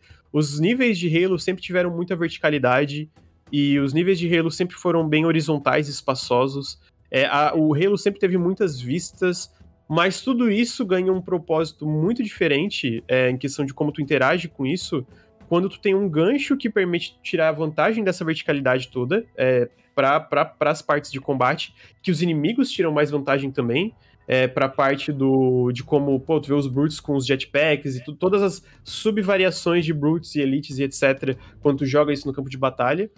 E o mundo aberto, o mundo aberto em si me surpreendeu. Cara, é muito divertido explorar esse mundo.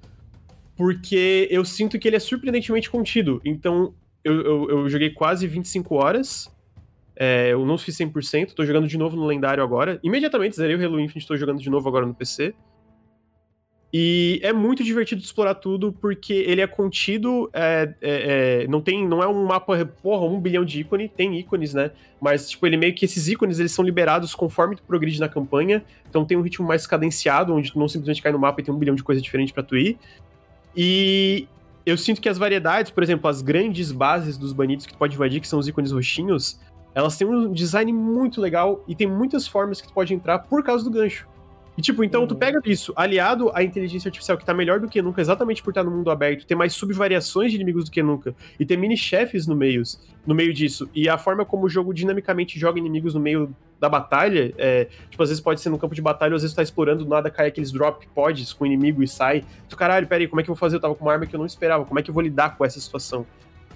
É absurdamente divertido. Cara, é muito gostoso. Então, tipo assim, tudo isso, a física dos, perso é, da, dos personagens, a física do Master Chief com gancho, a forma como esse gancho, porra, tu pode pegar o explosivo e jogar, e de repente, quando tu vai aprendendo a usar esse gancho, porque no começo tu usava esse gancho, chegar perto dos inimigos, até que eu aprendi, tu pode pular, apontar o gancho no chão, e quando tá chegando no chão, tu aperta crouch, o Master Chief dá uma deslizada muito rápida, e tu pula, mano, porra, tu pula longe pra caralho, aí tu sai pulando por tudo pelo cenário, mano, animal, animal. É, essa é, é uma parada maneira, cara. É, eu sinto que as opções de mobilidade que o gancho te dão são muito interessantes. Enquanto eu tô enfrentando os inimigos, algo que acontece que eu, para mim é o que me ganha aqui, é que meio que você tá mesmo quando você tá falhando, você falha pra frente, assim, failing forward, né? Que é esse conceito de tipo, Sim. às vezes de, aplicado para RPG. Mas a ideia é de que eu tô sempre em movimento. Eu não sei uhum. se é, o, é como eu jogo, porque dá para você jogar de múltiplas maneiras o Halo, né? Uma das coisas Sim. que faz do Halo interessante é que ele tem esse toolbox do tipo, tem arma pra cacete no cenário, tem explosivo no cenário, tem inimigos que tu pode é, dar a volta por eles de maneiras diferentes. Então, tipo assim, o cenário é aberto justamente para te dar essa variedade em playstyle. Tipo, tu jogar da maneira que tu se sente mais confortável. E tem uma variedade de armas e de opções. E o, o, o gancho agrega todas elas, sabe? Uhum. Independente da maneira que tu quer jogar, o gancho agrega. E o que eu acho, o que eu gosto da dinâmica dos enfrentamentos do, do Halo é que você tem esse lance do design ser interessante, do level design ser interessante, os inimigos saberem utilizar bem, tá até passando aí na tela uma, uma cena que é interessante que eu morri bastante. Você abre uma porta e tem tipo uma minigun. Então, tu abre a porta e tem uma minigun na tua frente. Sendo que do lado, se tu explorar pro lado, tem uma outra sala e tu pode dar a volta por esses caras. Então, tipo, eu não dei a volta. Eu taquei uma granada ali, a, ali no, no, cara da minigun, puxei o gancho, entrei dentro da sala atrás deles, comecei a dar tiro. Aí comecei a tomar tiro também, corri, corri e agachei, porque ele dá um, um, uma deslizada. Taquei granada. Sabe, tu tá sempre. Mesmo quando tu tá morrendo, tu tá atacando. Porque, pô, tu tá no desespero. Tu tá com uma granada, sai correndo, desliza. Aí daqui a pouco tu volta, tu puxa o gancho. Então, tipo assim. É uma. É uma. É, tu tá sempre com micro objetivos. Do tipo uhum. assim, tá, agora eu tenho que correr. Então, pô, eu vou correr, dar uma deslizada, pegar uma nova arma. Agora eu tô pronto para voltar pra batalha. Tá, vou dar uns tiros na cabeça daquele cara ali, tacar o gancho no escudo desse cara para abrir a defesa dele, dar um tiro, depois eu vou pular, tacar o gancho para cima para chegar mais rápido no inimigo que tá atrás. Entendeu? E, uhum. e o gancho ajuda nessa dinâmica de você alcançar esses objetivos mais rápido, sabe? Então, é, uma coisa que de repente poderia tomar mais jogo em um jogo, em um outro tipo de jogo, em que você tem três inimigos, aí, pô, beleza, vou entrar aqui embaixo, sair do cover, matar esse inimigo, esse inimigo, esse inimigo. Ah, tem um cara de bazuca lá atrás. Pô, vou sair correndo, aí tu sai correndo. Tá, agora eu vou subir a escada, aí tu sobe a escada. Uhum. Ah, agora achei esse cara, dou um tiro. E, esses micro-objetivos funcionam muito mais rápido no Halo exatamente por conta dessas dinâmicas. E, cara, tem inimigo pra cacete nesse jogo, cara, sabe? Oh, e é legal, é... cara. Desculpa, termine, Ricardo, por favor. Não, é isso. Eu, eu tava querendo dar uma ideia para quem tá ouvindo do porquê a dinâmica do jogo é tão interessante, sabe? Uhum. É... E tem muitos Eu acho que é isso né? que faz tipo... dela legal. Tem tipo os Brutes, tu pega, tem um Brute básico que anda com. pode andar com várias armas diferentes, né? Que ele tem a armadura dele, é, ele tem um capacete, armadura e tal. Então, tipo, pra tu poder matar ele, primeiro tu tem que atirar o capacete fora para dar um tiro na cabeça e finalizar. É bom, se tu quiser finalizar na hora, né? É, tem o Brute com um jetpack que ele pode sair voando. É, e ele, ele tem tipo um lança, não é um lança-mísseis, é um lança-granadas que bota fogo no chão. Tem o Brute que dá um charge em ti, que ele vem correndo bem louco, assim, pra te, te pegar na porrada. E aí tem os Grunts, tem uhum. sub, tipo, sub-variações de Grunts. E, tipo, é, a inteligência artificial faz muita diferença. Como eles te flanqueiam, como eles falam entre si. Mano, outra coisa que, de verdade, isso aqui, cara, é outra coisa que me pegou de surpresa. É, a galera até comentou no chat, eu concordo. É a conversa dos inimigos, o chatter, sabe? Tipo, como eles uhum. brincam, fazem piadinhas. É, num, porra! Parabéns para todo mundo que foi responsável por essa parte, porque é muito engraçado, é muito divertido, é muito legal, porque tu pode pegar coisas que eles estão planejando fazer. E eu tava vendo alguns diálogos diferentes, tipo assim, tem um negócio que tu. O, o alguma coisa. É, o Elite, tipo, tu quebra a armadura do Elite, o Elite, ah, droga, eu tenho que me esconder. Aí o Brute, o Elite falhou. Porque tem essas. tem essas rixas entre essas raças, sabe, dentro. É, tipo, hierarquia e rixas entre essas raças que estão dentro dos banidos, então, tipo, ok, eles estão unidos em te matar, mas eles não são exatamente, eles não gostam exatamente um dos outros, né? Uhum. Então, tipo, tem essas coisas direto, e até o, o, o, o, acho que foi o Edu que falou que. Ah, não, o, o Galocha falou que tem até uma piada. Quando tu joga o gancho no Grunt, tu, porque o gancho, quando tu acerta o gancho no inimigo, tu vai voando pra direção dele, né? Pra, tipo, dar uma porrada e tal. Tu chega perto uhum. dele. Quando tu joga no Grunt, vai chegando perto dele, o Grunt falou: Não é possível que eu seja mais pesado que essa armadura. Porque, tipo, na lógica dele, ele que tinha que vir até tu. Quando tu joga armadura uhum. e tu hum. vai até ele, quer dizer que ele é mais pesado, né? Tipo, pela uhum. física. Então ele fala: Não é possível que eu seja mais pesado. Por que, que tu tá vindo até Muito mim? Bom. Então, tipo, tem muita reatividade tem muita reatividade mais do que nunca pelo mundo aberto, tá ligado? Pelo mundo aberto ter tantas variações que, que pode acontecer, que é uma. Uhum. É, é, é, de novo, é outra coisa. Sempre foi um, um, um, um, traço muito característico do Halo que se perdeu no 4 e no 5. Tinha isso nos jogos da Band, né? Então, tipo, eu vi até. Eu, eu lembro que eu vi gente falando, nossa, mas piadinha. Tipo, sempre teve muitas dessas piadinhas em Halo que eles trouxeram uhum. de volta. E, de novo, tá, cara, tá melhor do que nunca. Tá ah, muito Teve uma, legal. um momento que eu joguei em live que eu achei que foi legal. É eu tava com uma arma dando tiro e avançando, avançando, avançando. E teve uma hora que eles me pegaram. Eles deram algum tiro que me pegaram. Eu me escondi em cover. Uhum. E eu tava sem bala. Aí o cara falou, vai por um lado, um negócio assim, vai por um lado que eu vou pelo, pelo outro, ele tá sem bala. Aí me mataram, que eu realmente ah. tava sem bala, um veio pelo lado, outro veio pelo outro, me mataram. Eu falei, cara, maneiro, né? Tipo, ah, legal. É. Tem muita reatividade disso, cara. Tipo, eu, a, a IA do Halo sempre foi um destaque, mas eu acho que tá melhor do porra, tá, tá incrível, cara. Tem, tem situações incríveis. Cara, tem coisas que nem eu, eu. Que eu, cara, eu joguei 25 horas, eu não vi acontecer comigo, mas eu tava vendo os clipes. De tipo, tá, tá ligado que o Grunt, um dos comportamentos dele, às vezes, quando ele, é, ele acha que a batalha tá perdida. Quem é o Grunt? O Grunt é o pequenininho. Ah, tá. Sabe? É, é, o que, cara, são os mais engraçados. Eles estão uhum, uhum. toda hora, tipo, tem um tem uma, já aconteceu comigo de uma vez o Grunt me matou, ele, aí ele matou ele. Eu matei ele? Eu matei ele? Porque, tipo, ele não acreditava que conseguia de fato matar um assertivo, tá ligado? Então, tipo, uhum. tem essas piadinhas. E aí o Grunt tem vários comportamentos. Ele pode fugir quando todo mundo morre. E tem um que ele faz que ele, tipo, fica suicida. Ele pega duas granadas e corre na tua direção gritando. E não aconteceu comigo quando eu jogava, mas um uma das, é, do, dos comportamentos que pode acontecer é o Brute, ele olha o, o Grunt com os dois explosivos, ele pega ele na mão e joga na tua direção. Então, tipo, uhum. tem várias dessas coisas que a, tu vê que a IA é muito reativa ao que tá acontecendo, sabe? Então, pô, isso, é, isso dá um. dá camada. Tipo, o combate já é bom. O combate é muito legal. Tipo, o combate não é só bom, o combate é fantástico. Uhum. E aí, uhum. quando tu bota todas essas coisas que acontecem no meio do combate de diálogo, cara, fica tão legal, cara. Tão legal. Ô, Lucas. Eu, eu, eu, ficava, tipo assim, eu olhava uma base e eu pensava, tá, eu tenho a missão principal. O jogo, tipo, se tu pega a rota principal, tu sempre pode ir direto. No... Isso é uma coisa que eu acho que faz uma diferença no mundo aberto. Não tem nada dividido por níveis. Tipo, não tem experiência no jogo, né? Tu pode pegar é, é, núcleos espartanos para dar upgrades nas suas habilidades, que tão, são, tem quatro pequenas árvores só para melhorar. Tipo, o gancho, o primeiro upgrade diminui 40% cooldown.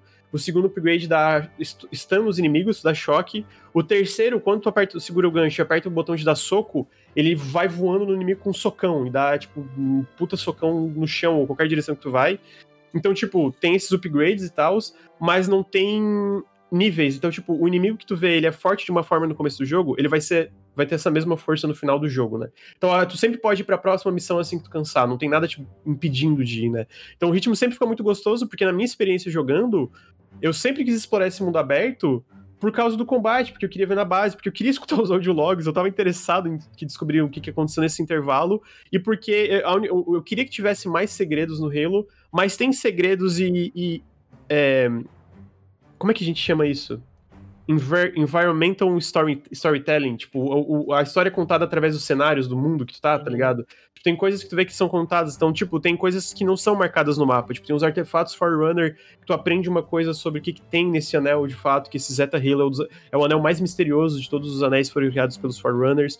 Então, tipo, no fim, eu explorava, explorava, explorava, que cansei, vou pra, pra próxima missão. E aí tu pode ir direto pra próxima missão, que tem sete pistas específicas, que tem, tipo, tem boss fights, e de novo, é, a, a, as sete pistas dos outros Halos, por exemplo, eu sinto muita falta, não tem nada do tipo dos, dos Scarabs, é, do Halo 3, que, pô, é absolutamente fantástico, eu sinto falta que não tem aqui. Mas as lutas de chefe individuais contra um personagem do teu tamanho, digamos assim, nunca estiveram tão boas como no Infinite. Elas são legais, elas acrescentam. É, a primeira luta que eu joguei eu achei muito legal. Eu muito gosto de todas, né? Eu gosto muito, muito de divertido. todas, eu acho todas legais. É, agora tinha uma preocupação em termos de estrutura. Ainda é Halo, não é um, não é um Far Cry nem nada disso. Cara, eu sinto que ainda é Halo. Eu, eu sinto que a estrutura definitivamente lembra um Far Cry da vida, no sentido, tu tem esses ícones no mapa e tu pode. Lembra Far Cry, você acha? Eu acho que a estrutura, como ele é estruturado, o mundo aberto dele, como é estruturado, lembra é, em questão organizacional. Tem os ícones no mapa, eles são. É, quando tu libera um FOB, que é essa base avançada dos humanos, tu libera os ícones que tem ao redor, que são os Spartan Cores, e é, os núcleos espartanos e os colecionáveis do multiplayer, e às vezes uma base dessas poucas bases dos banidos que tem. Eu acho que a diferença é quão contido ele é. é também a, a, própria mobilidade, eu acho que faz uma diferença do gancho e tal, quão contido ele é porque é isso, tipo, em 30 horas tu faz 100%, né? Porque não é nem perto do Far Cry da vida. Eu acho que como ele desbloqueia essas coisas para tu ir atrás até certo ponto do jogo, é muito mais cadenciado, não é tu cai no mapa e tem tudo que tu pode pegar. Tipo, ele vai desbloqueando aos poucos para tu ir fazendo. Então, tipo, quando eu desbloqueei a segunda parte do mapa, eu meio que já tinha quase completado tudo da primeira, tá ligado? Então, tipo, não foi tipo, ai, que saco, entendeu? Tipo, tem um ritmo mais cadenciado, mas a estrutura em si é um pouco parecida. Eu acho que ele tem mais segredos, ele tem mais mistérios do que o Far Cry da vida.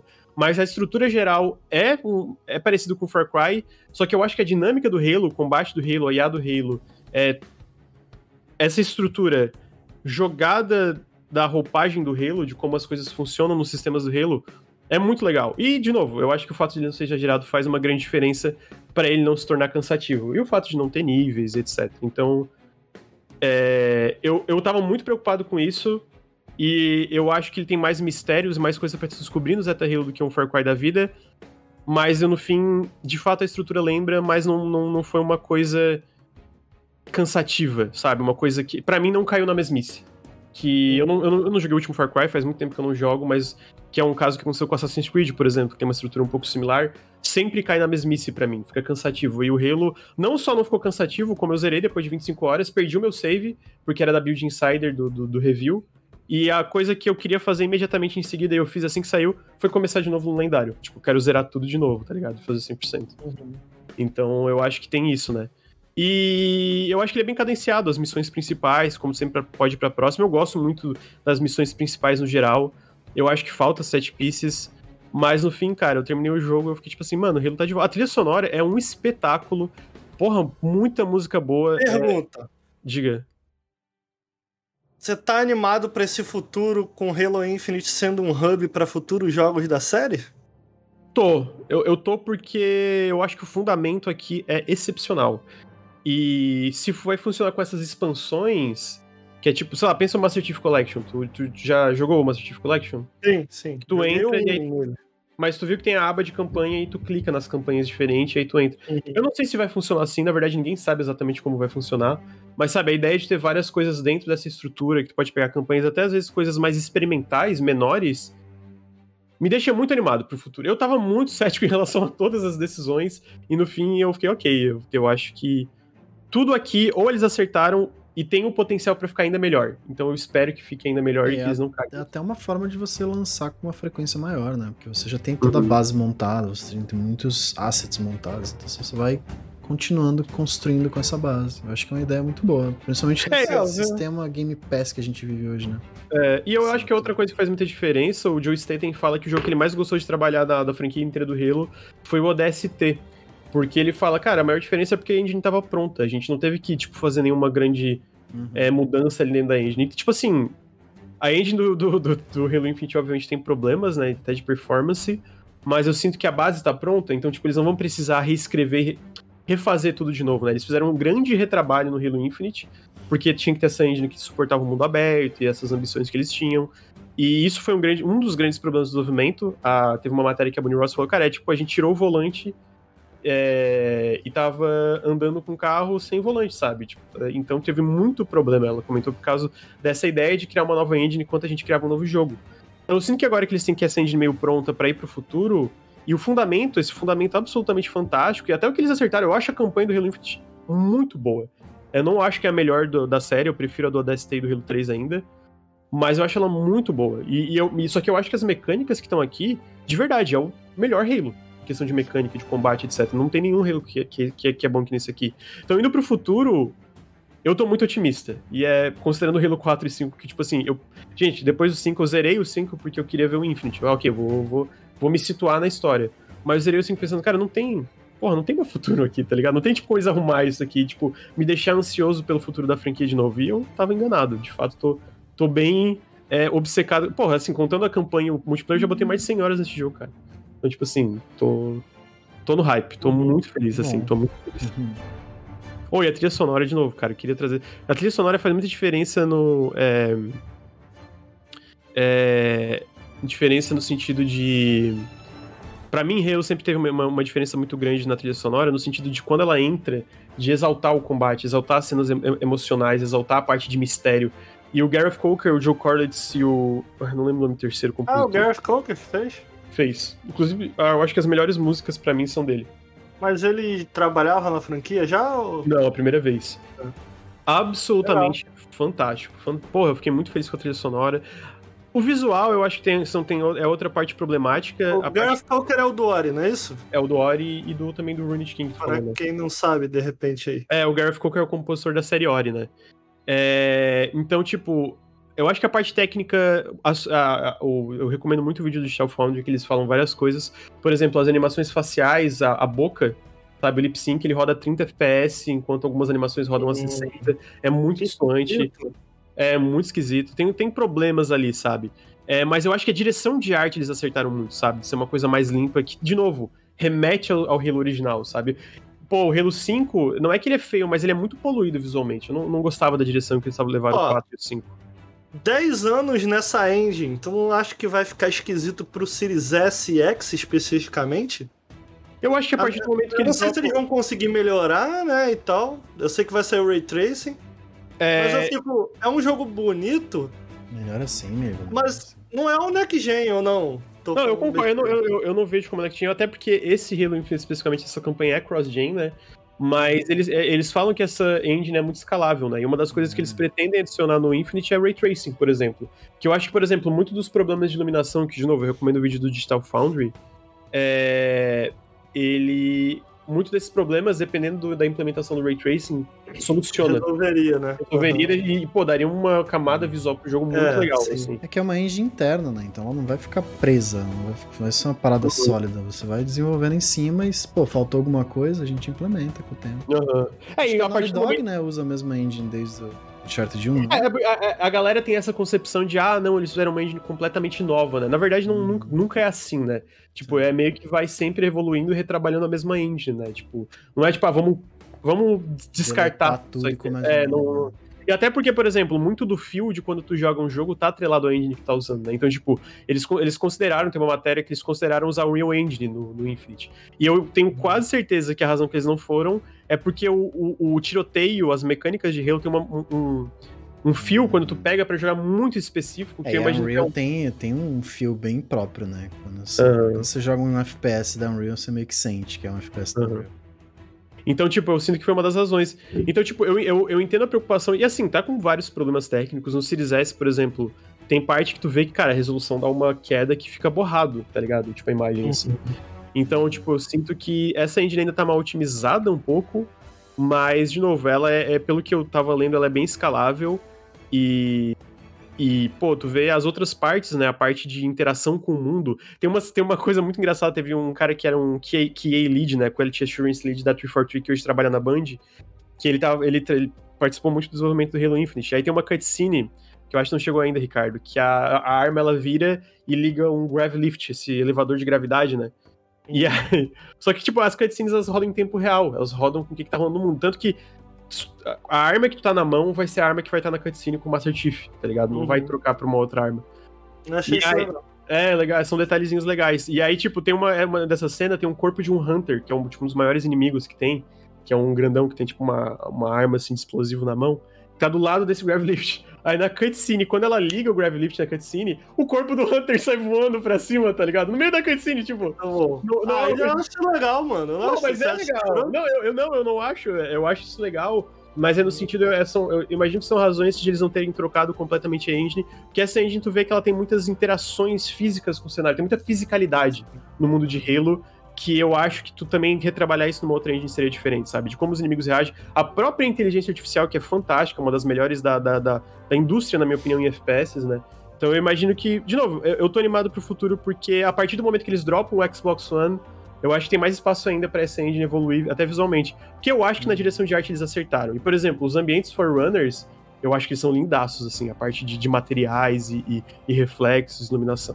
Mas então, tem... foi isso que eu critiquei um pouco. Eu achei os materiais, shader especificamente, assim, tipo, shader do metal, shader eu não sei, eu, eu esperava mais, eu acho, visualmente. Ah, tu não gostou da parte interna? Pô, eu achei muito boa a parte interna, assim, tipo, do, dos Forerunners. Eu tô tentando entender ainda o que, que é que eu não gostei no visual desse jogo. Porque, tipo assim, nas partes externas fica muito bonito, porque... Atuar?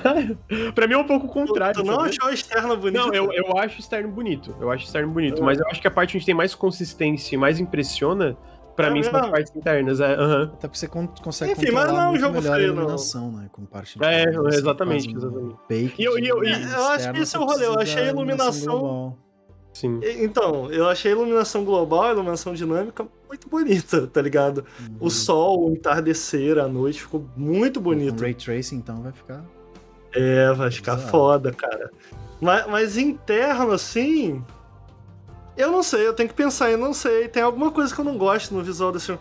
Sabe aquela coisa que dá a impressão de um. É meio lavado, assim, sabe? Sem muito Aham. detalhe, eu acho. É Então, de arte, eu acho, né? É uma parada que, é, pelo menos pra mim, batendo o olho, cara, é Halo. Eu sei que é Halo. Halo É. Halo é assim. É. Então, eu, eu, eu vou falar de. Eu acho que internamente eu não sinto essa parte de ser meio lavado. É, talvez na- nos ambientes Forerun, é, desculpa, nos ambientes dos banidos, eu não gosto tanto da estética dos banidos. Agora, na parte externa depende da hora do dia. Tem hora do dia que eu sinto que tem essa vibe meio lavado, sabia? Tipo, a parte quando o cara vem falou do pôr do sol, eu acho que fica lindo. Pô, eu acho E assim, eu gosto do ambiente externo. De novo, eu acho que eles acertaram muito na direção de arte. Pô, acho que eles estão de parabéns. Eu acho que é eles mandaram é. muito bem na direção de arte. Eu acho que a parte técnica, eu acho que principalmente a iluminação prejudica muito do, do, do visual desse jogo. E alguns defeitos muito estranhos. O, o, o Digital Foundry apontou uma coisa que eu não reparei. Tipo, tem, tem muita vegetação no chão, né? Tipo, de graminha e tal, tal, tal. E é bizarro porque, tipo, o jogo tem coisa de reação ao vento, né? Por exemplo, se tu vê a água parada, tu vê que ela, Uhum. é, ela fica direcionada pra onde o vento tá, tá, tá, tá, tá direcionado no mapa do jogo. Mas quando tu, quando tu anda na graminha, ela tem, tipo, dois estados, tipo, switch on e off. Tipo, ela não anda, tipo, ela não amassa é, é, é, naturalmente, sabe? Quando tu anda na grama e ela, tipo, vai... Ah, vai- tá. Ela, Ela não tem corta. transição, é, É, ela só acorda, tipo, pá, tá deitada do nada. Tipo, é um- Entendi, é um entendi. corte de um, tipo, um frame. Entendi. São Não duas tra- imagens estáticas, quase, assim. Aham, aham. É, É sem muito- transição, é isso. É, exatamente. É, é muito estranho. Então, tipo, eu, eu- eu- tem esses probleminhas que prejudicam o visual do jogo, tipo, a parte do- da iluminação no mundo aberto, eu acho que tem partes que tu vê. Tem, e o vídeo do Digital Foundry aponta isso muito bem. Ao mesmo tempo, eu acho que, cara, eu fiquei surpreso depois que eu terminei. Eu falei, cara, eu tô muito surpreso com o quanto que eles acertaram nesse jogo. Tipo, muito surpreso mesmo. Tipo, não, não achei que eles iam acertar de, tipo... Eu ainda tenho que deixar o, a- o- o hype do momento e eu estar feliz, né, que Halo... Pô, eu gosto muito de Halo, vocês sabem, vocês até me zoam às vezes, mas, tipo... Eu, eu gosto, mas eu não gostava mais. Tipo, tirando o multiplayer que eu tava observando, mas, tipo, a- as campanhas, cara, eu muito- fiquei muito triste com 4 com 5, sabe? Porque realmente pegaram uma das minhas franquias favoritas e cagaram tudo. Foi, tipo, era o meu sentimento com Halo 4 e 5, né? Então, tipo, pô, tá o Infinite tão bom assim, eu tenho que deixar o hype passar pra eu ter uma, uma visão mais justa da, tipo, da- do posicionamento na, no meu, a minha elencagem de Halo, mas tá foi terminando, a minha, foi, a minha sensação foi, tipo, cara, uma das minhas campanhas favoritas de Halo, que eu nunca achei que eu ia dizer de uma campanha da 343, sabe? Tipo, Só ia comentar aqui, mas eu não, nada do que você tá falando tá me soando absurdo vindo de alguém que, cara, só jogou Reach, não, nunca amou muito Halo, nunca achou nada muito demais de Halo. E eu tô achando fantástico. Eu, eu tô ansiosíssimo pra continuar a campanha, sabe? Uhum, uhum. É muito legal. Eu- quando sair o COP, vamos tudo jogar também. Porque o COP Não, vai pra né? caralho. Porra, quero É. muito. Então acho que é isso Halo pra mim, gente. Tô feliz, tô feliz pra É caralho. isso. Eu. Eu vou lançar a braba aqui. E aí vocês pensam a respeito? Vamos deixar o Book of Trash pro próximo programa? O que que vocês acham ou não? Acho que pode ser, Pode ser, deixa já tem duas. É, Eu- o, o Henrique comenta comigo daí, o Henrique tá com 30 horas, eu tô com É 25. legal, fica mais, fica mais legal que daí tem a dinâmica de vocês dois. Acho legal. A gente já Mas falou semana- pra caramba nesse Semana que programa. vem eu queria trazer o Solarest, porque eu concordo contigo, Ricardo. Ele defini- definitivamente não é no nível do Hyper Light Drifter, mas eu zerei e, pô, eu, tem muita coisa que eu acho legal. E eu acho o final desse jogo fantástico. Eu, eu- Uhum. eu recomendo que tu zere só pelo Eu final. vou jogar mais, Fechou. não, eu vou o jogar mais. Periscope é Ricardo Henrique e Lucas. É Fechou, então. Pô, é isso. É isso. Último Tem a periscópio galera-. Ah, Tem a galera que ficou chateada, mas ó. o- os comentários do Book of Trash vão ficar melhor comigo e com o Henrique. A gente jogou o É, jogo inteiro pois junto. é. Ih! Caiu? Ricardo caiu. Eu Acho que.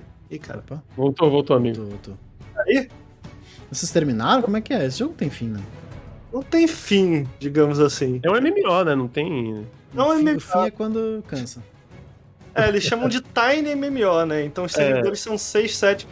É, só pra dar uma ideia, é um jogo inspirado em. é, imagina Journey com Ghibli e eles se inspiram também na Leguin. Quem. Pra quem lê aí. É, a gente vai falar mais dele. Eu acho que os comentários vão ficar legais. É um jogo muito único. No próximo Tem- episódio. É, tem seus prós, tem seus contras. E no próximo episódio a gente fala, fala de Book of Travels aí. Boa. Tá bom. Tá bom, então, gente. Pô, é, Ah. Lucas, eu te mandei uma mensagem no Telegram, dá pra ler rapidinho? Lê, eu já. Eu, eu falei, é, vou falar de novo Ah. agora que a gente vai encerrar, no caso, né? É, é, então, gente, queria agradecer, obrigado, Bruno. É, Que pela- isso, pela que agradeço. Falar de Sable foi top também. Falar de novo, eu acho esse Jogaço. jogo muito da hora. Obrigado, Ricardo, amigo, por conversar aí comigo também do Halo Infinite. Tu jogou bastante também, então tinha é, negócio. Tinha coisas pra falar também. Quero que o Bruno jogue Halo Infinite também.